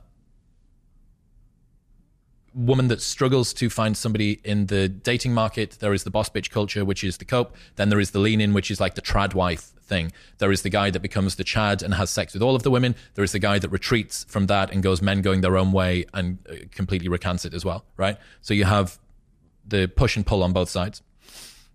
NoFap is a group of men who have uh, self-identified as people that don't masturbate, right? Uh, this is because they see the impact of porn on their psychological health, on their physical health, and they don't like what it does to them. So they have formed a community around this. For men who feel like they have a problem with porn, something that gives them a sense of pride about being able to defeat what they see as a vice is a, a place that quite rightly they're going to get, yes, I have control over this. Even if I don't have friends, even if I don't have a partner, at least I have control over this. And it gives them, what are we doing here? It is another goal for men to chase after, right? It just happens to be a goal of not touching your penis, which is actually quite a hard uh, thing for a guy not to do. Speak for yourself, Chris. Look, Stephen, I, I can see where your hands are. Um, but it, there's something I, I find really compelling about, we've talked a lot about people that are single, that are searching for love. But when you think about the context of a relationship, we're both in relationships. Um, and the role masturbation plays in the reduction of desire for our partner. Because some of my friends are struggling with something I've talked about before, with sex in their relationships. I've talked about my own struggles with sex and relationships. And one of the things we've kind of diagnosed is pornography has a reductive value on the desire we have for our partners. So do we abstain? It depends, man. I mean, people have varying degrees of sexual drive. What's right? your approach? What's my approach? Uh, I think that I, I, I certainly feel like the story that you tell yourself around porn and around masturbation seems to be the biggest determinant of how it makes you feel. And this has been backed up by a bunch of data from Doctor David Lay, who is a porn researcher uh, coming out, I think he's University of uh, Arizona, perhaps, or New Mexico. And the story that you tell yourself has a massive impact on how you feel. If you feel like masturbating is a uh, dirty, uh, bad uh, action that you shouldn't do, that you should feel ashamed about, downstream from that, you're going to feel shame. If you don't communicate it with your partner, that is a, if you're hiding porn use from your partner, that is a huge, huge red flag personally. Partner is another concern, but for you it's a big deal because you're going to feel that sort of disgust, self-hatred, shame, guilt thing come through. But I do think that if you want to increase the sex drive in your relationship, just saying, okay, if we want to do anything sexual, we do it together. Try and tell me that that's not going to increase sex drive in a relationship. But you know, almost all of the sex that happens happens in relationships. If you look at how much sex, if you took a pie chart of sex, right, almost all of it is in relationships. Very, very small amount of sex is in casual relationships. You are always one decision away from taking your business to the next level. And a decision that's helped me to transform my business is moving over to NetSuite, who I'm excited to say are a sponsor of this podcast. If you don't know already, NetSuite is the number one cloud financial system, bringing accounting, financial management, inventory, H R into one platform and one source of truth. It's reduced I T costs because it lives in the cloud, so you can access it from anywhere. And the cost of managing and running multiple systems because it's in one unified business management suite. My team and I don't have to worry about tasks being manual and clunky. And it means that I can be more efficient and to focus on more important things like bringing you the best episodes and guests on this show. So I become one of the thirty-seven thousand companies that have already made the move over to NetSuite. NetSuite has extended its one-of-a-kind flexible financing program for a few more weeks, so head to netsuite.com slash Bartlett for a free product tour. Back to the episode. There was one point you said about motherhood, and that kind of opened my... opened a doorway in my mind about this, the broader subject of regret in life. Mm-hmm. And, you know, where, if you look at sort of a meta-analysis of where people at different ages and different genders are experiencing the highest levels of regret, where does that fall? But no, regret is, is something that I've been thinking about an awful lot. And it makes for considering regret, considering the things that we regret in life and trying to reframe it has been one of the most useful mental models that I've gained. So Douglas Murray, British writer, columnist, Spectator, multiple New York Times bestseller. I was in Manhattan with him and he was telling me a story about Christopher Hitchens, the famous atheist, new atheist guy, one of the four horsemen of the atheist apocalypse. And he, uh, Douglas, earlier in his career was uh, lamenting to Hitch about the fact that he had to choose a thing. And by choosing a thing, he couldn't do a different thing. So he had this opportunity cost. And he's saying, okay, all of these problems. I, you know, I don't know whether I want to do this thing. I want to do that thing. And you can imagine they're probably in some British pub somewhere in Westminster or whatever. And Hitch is probably smoking. He goes, Douglas, in life, we must choose our regrets. And he told me the story, and I thought, that's really interesting. What does he mean, choose our regrets? And I reflected on it so much, and it made me think, well, what I'd always presumed was that in life, the only reason that I had a regret is because I made a suboptimal decision. If only I'd been able to make the perfect decision, I could have ameliorated the regret, and the reason that it's there is because I didn't make the right decision. But when you accept the fact that opportunity cost is baked into the fabric of life, uh, me and you can go to the gym or we can go to the theme park. By going to the gym, we don't go to the theme park. Even if the gym was the right decision to make, we're always going to have the open loop of, oh, I wonder what the theme park was like that day. So I go, oh, that's interesting. Regrets aren't a bug, they're a feature. Regrets are a feature of life, right? They are a natural byproduct of us always being curious about what could have been. And given the fact that opportunity cost exists, they're always going to be there. So, okay, that's interesting. It's kind of liberating, right? Makes you feel less culpable for the suboptimal decision that you made. So, but what does he mean that you have to choose your regrets? What's that? What's the choose bit? Like, well, if you accept the fact that regrets are inevitable, that you're going to do things in your life, even if you choose the right thing, and you're going to consider in retrospect that you wonder what the other thing could have been. If you can't escape regrets, when it comes to making a decision between multiple choices, what you have to look at is not only what thing do I want, but which regret could I live with? If regrets are inescapable, you have to choose which one you want. Okay, so I have to choose which regret I want. So you're looking at a choice. You have um, things in front of you. Which of these two could I bear living with the regret of? And that makes decisions an awful lot easier, right? Because it switches us from a place of uh, scarcity and fear about the future. And it helps to project us forward and think, okay, which of these am I really, which of these could I not bear myself to live without? So for instance, with me moving to America last year, it was a big move. I'm, I was thirty-three, thirty-four at the time. Not exactly the archetype. Uh, you should have, I always felt like I should have had my shit together and my life sorted by the age of thirty-four.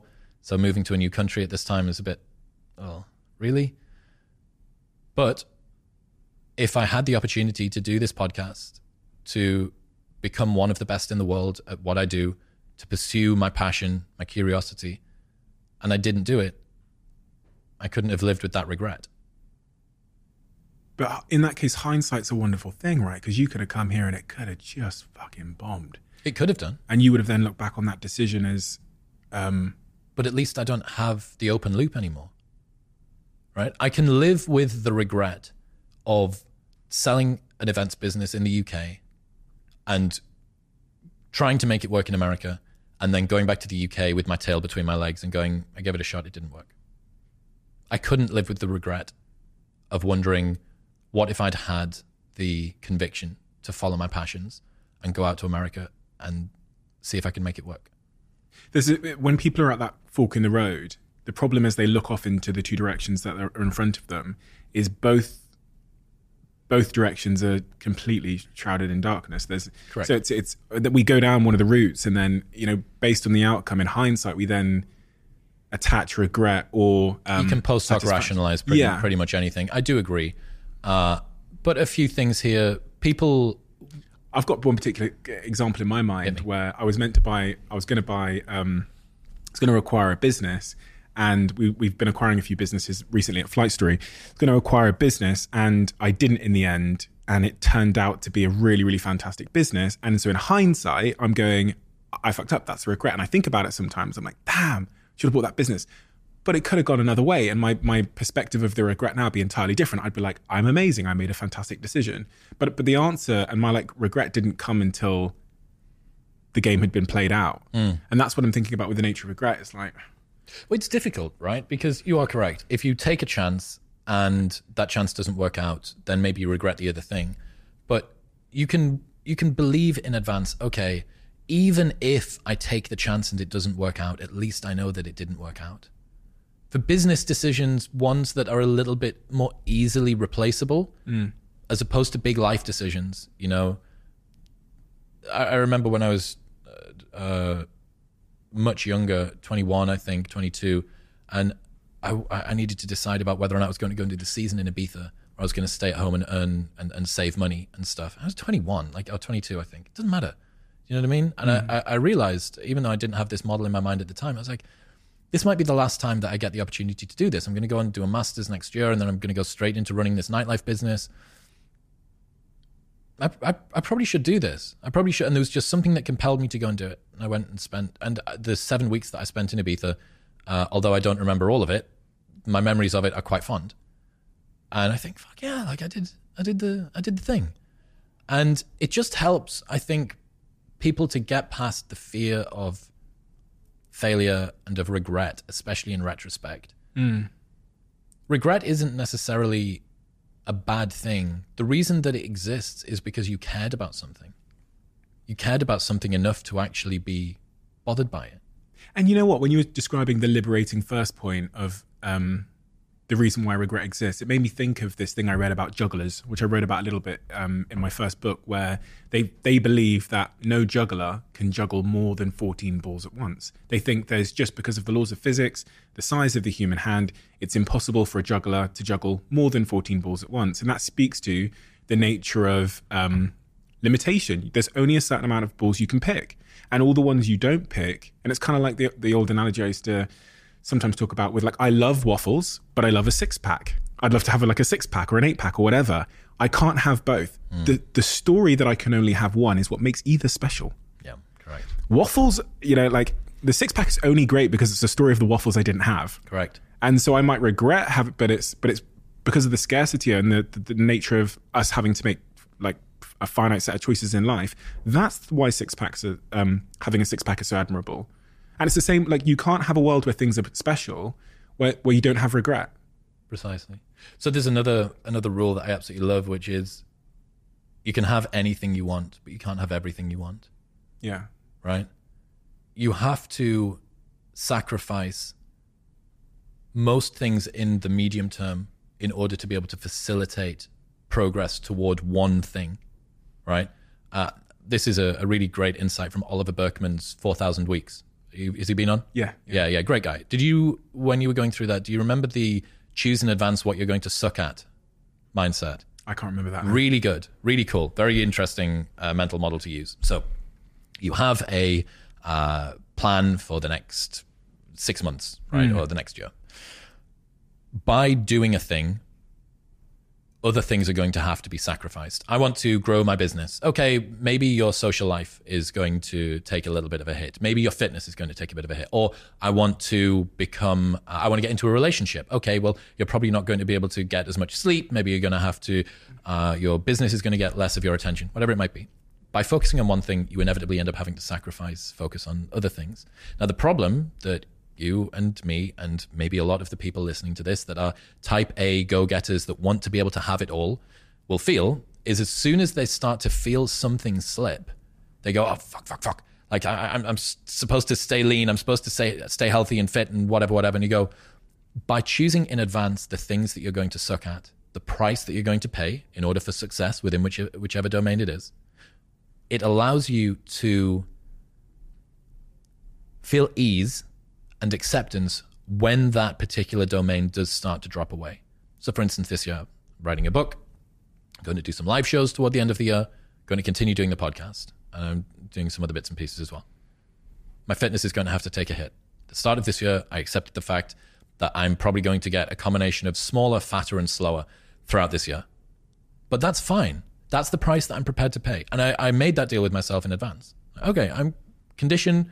Fitness is going to take a little bit of a hit. I'll hold on to it as best I can. This isn't me being complacent about it. I'm going to let it let it slip. And it is such a powerful insight that you can have anything you want, but not everything you want. And I think that's liberating. It's all the things you couldn't have. And like I said a second ago with a six pack, I often think about a six pack because I look, I think, what makes that socially valuable? There's a social currency to it. Correct. And all it is is lines on your stomach. It's a story, though. Oh, yeah. I mean, this is the, the thing about people that go to the gym. The uh, physique that you build is attractive, feels good when you're naked and the other person's got their arms wrapped around you or whatever, right? Like, that's that's a big part of it. Don't get me wrong. But what it's also a part of is it shows the kind of person that you are to be able to achieve that kind of physique. Someone who is self-disciplined, who is self-motivated, who can do hard things, who can deal with pain, which is like kind of sexy. Uh, they're conscientious, they're reliable, they're disciplined. Delay gratification. Delay gratification. Uh, all of these things, that is the story which is told by the way that you look, right? By your physique. And I really, really like that, that a six-pack is a story of all of the waffles I didn't eat. Mm. It's great.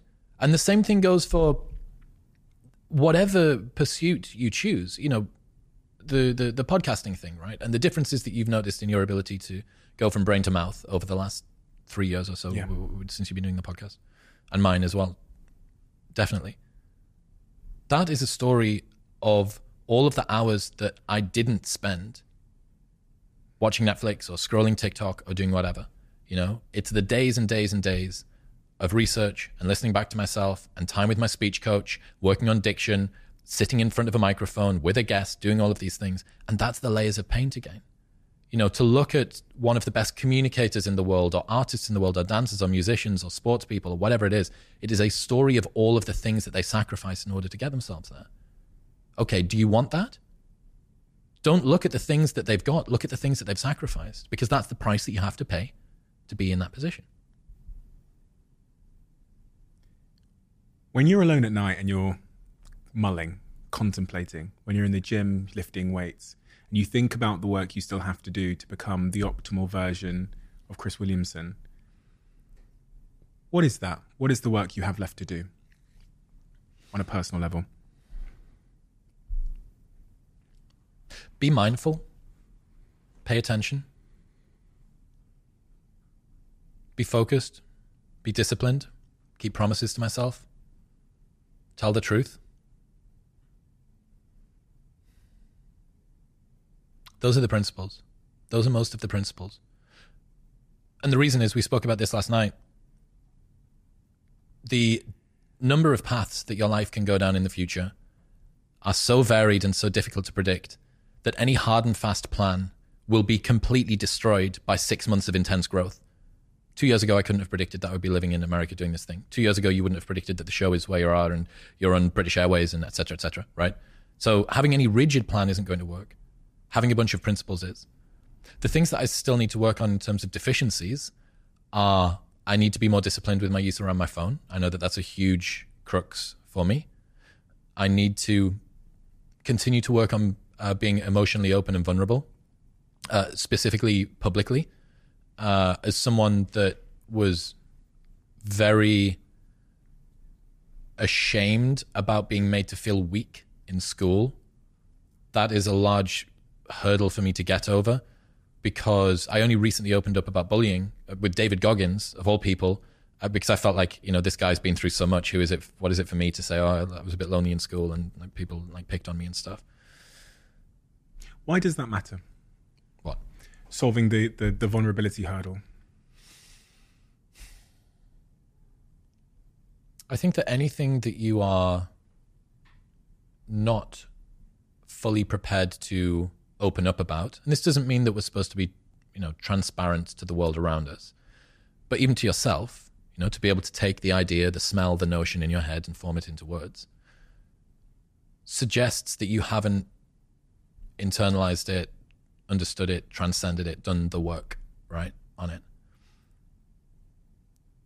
And also, when you asked at the very beginning, what is it that you're trying to serve people through the podcast and, and, and through the work that I do? It's very difficult for people to find a role model that they can genuinely feel an affinity with, because most of the people that you look up to are talented or, or, or successful in some way, and by design, that means that you don't have that much in common if you're just starting out on your journey.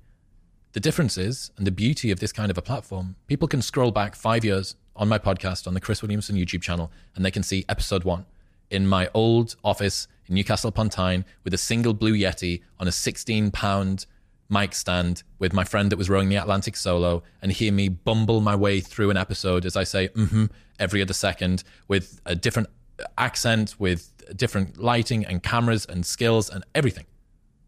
So you can track that journey over time. And you go, if you have even a modicum of uh, admiration or appreciation for many people, if you can see them from their very beginning and think, wow, that's even shitter than I am, that gives people hope that they can go through it. And I think that being able to be more open and vulnerable about the challenges that I've faced in my past should help other people to feel less alone. Now, I've opened up a lot. I've opened up about depression uh, throughout my twenties, uh, about the, the bullying, about all these sorts of things. But it's like, okay, so where's the deeper lesson? Where's the deeper lesson? What else can I take from this?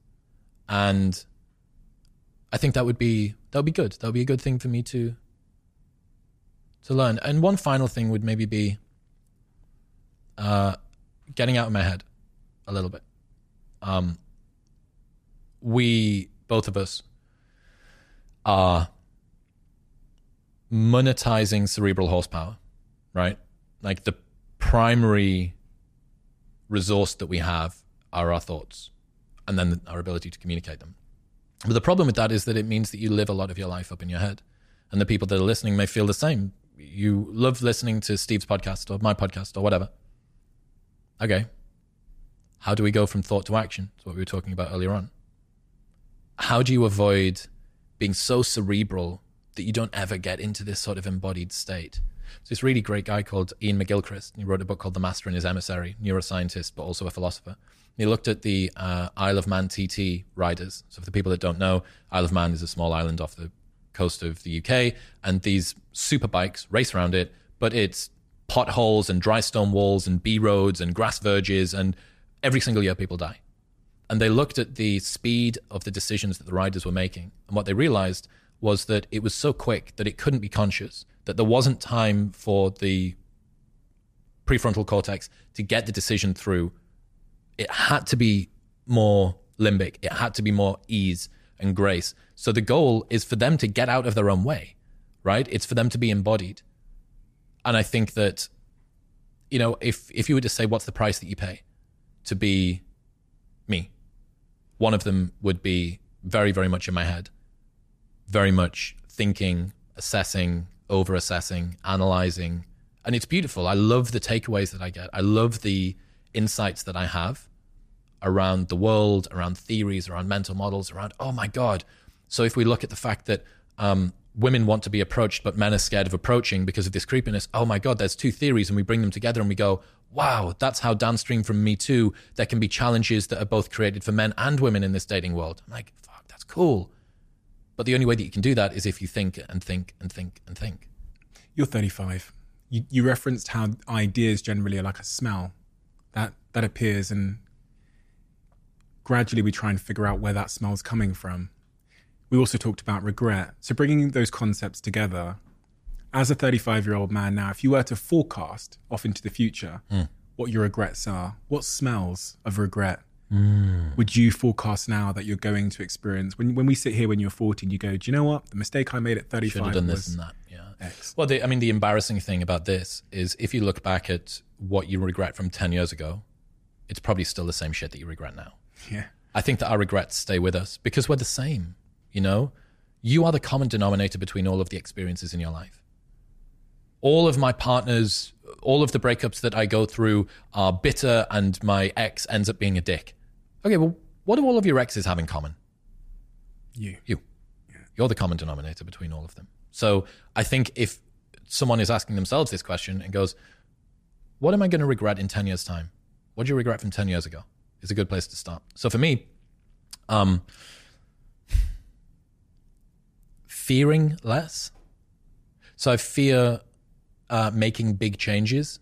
I move very slowly with decisions, whether this be with uh, life, whether this be with the business, um, bringing in team members, delegating control and responsibilities, taking risks, doing new things, new projects. It served me very well because I make very few errors in business, but I leave an awful lot on the table because I don't take risk. So, and the reason that I don't take risk is because of scarcity mindset, fear, concern of the future. Um, self-doubt? You talked about imposter syndrome, The Voice. Self-doubt. Self-doubt to a degree, but it is more fear than that. It's just, it's more ambient than it being self-doubt. It's just there. It's just yeah. this cloud that lurks. I go, but hey, uncertainty. What about the uncertainty, right? And this is another thing from Peterson, uh, where he says, you have to consider the price you pay for inaction. People presume that inaction has no cost. You don't get to not make a choice. Not making a choice is still making a choice. Every minute that goes by that this decision is undone is a choice. I teach you about one of my favorite bro science concepts that I came up with. So it's called anxiety cost, right? You know about opportunity cost by doing a thing, you don't do another thing. I believe that the longer that you wait before you do a thing that needs doing, all of those minutes that you spend thinking about the thing that needs to be done could have been gotten rid of had you just done the thing. Mm. So for an example, uh, your daily routine resets every morning when you wake up. You have to walk the dog and meditate and do your breath work and read in your journal and do whatever. If you do those things earlier in the day, you get to spend the rest of the day in just this bliss, right? This self-congratulatory, noble, high horse bliss about all of these things you did. Whereas if you leave them until the end of the day, you have to spend all of those minutes thinking, oh, God, I got to do the meditation when I get home and can't forget to write in the journal. That's anxiety cost. And that's a really good, compelling reason why you should make decisions as soon as you're ready to make them, because you will get rid of these wasted minutes, which you'll never get back. You're never going to get those back. Your brief time on this planet, four thousand weeks. And you're going to minimize the anxiety cost by doing things sooner. So for me, definitely fearing less would be one of them. Chris, this conversation's been immense, diverse, honest, vulnerable, everything I love about this show. You're an incredibly talented, wise speaker. And within that, what I see is I see repetitions. I don't see someone that came out of the womb with your insight, but I also see a really genuine curiosity, which you just can't fake. I will never be able to fake that. I don't, you know, we were talking at dinner last night about the guy sat next to us with the shoes on and the, and you're saying, why is he wearing those shoes? And why has the waitress got that belt on? That is your, your sort of natural disposition to curiosity. And it is of tremendous value for the world because I can take so much from it without having to do the hard work. And the, the I think the secondary piece there is your ability to distill the complex into the simple. That is incredibly powerful. And that's exactly what you do on Modern Wisdom over and over again. And I've I've watched and observed that show evolve and continue to evolve into something which is, I mean, if I could invest, I would invest. I would back that train where that train's going. So it's, I think it's incredibly important for people to go and check out your show Modern Wisdom if they haven't already. I'm sure a lot of people have, but it is just such an unbelievably rich source of inspiration, um, education, and humanity as well. And I think that's a lot of what we lean towards here is that the human side of these things, and you provide that in abundance. So thank you for this conversation. I feel like we could talk for fucking hours. This is the problem where these things actually have to end at some point, because I'm sure there'll be a part two in the future, I hope. Um, we do have a closing tradition on this podcast where the last guest leaves a question for the next guest, as you know, and there's a question been left for you. This is maybe the longest paragraph I've seen in this book so far. Okay, so the question left for you is, go back to the most painful or emotionally challenging moment or period you had as a boy. What would you say to that boy now, speaking directly to him to help him through that experience? Difference is, I know who wrote that question. You do, yes. Yeah, that's the problem of having too many friends in Austin that fly out here. So uh, thanks for that, mate. And I have to say, we might as well let the cat out of the bag. He also knew that you were coming on next. Correct. So he yeah, wrote yeah, that yeah, question yeah. for you. I also bumped him for coffee yesterday, so he might have written a, a particularly oh, difficult really? question. Yeah, yeah, yeah. I, sorry. Um, so both of us have uh, taken an interest in psychedelics recently. And on a small dose of mushrooms uh, a long while ago, I saw a version of me in the corner. And what I realized was that that boy was worthy of love and acceptance. And if I could see him struggling through loneliness at school and a lack of support from friends uh, a sense of solitude that like was pathological, like just straight up loneliness, right?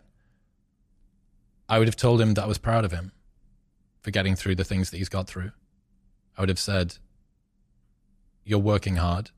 You're worthy of acceptance and love. You don't need to offer the world anything in order for it to love you back. You don't need to offer people gifts or V I P entries or insights from a podcast. It's hard to be someone that thinks about things deeply because there is a in-kind association of suffering that comes along with it.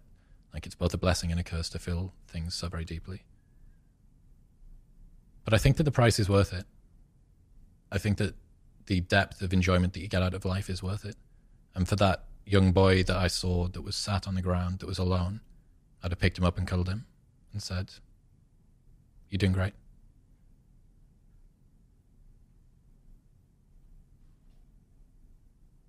Chris, thank you. Thank you, mate. Thank you so much. That's honestly beautiful. And I think um, I speak for many when I say that that's the message a lot of people in their own lives will need to hear right now. So thank you so much. I appreciate it. I've really enjoyed coming on. It's been great that both of us are following this little path, parallel train tracks going forward. Cheers. Let's see where it takes us.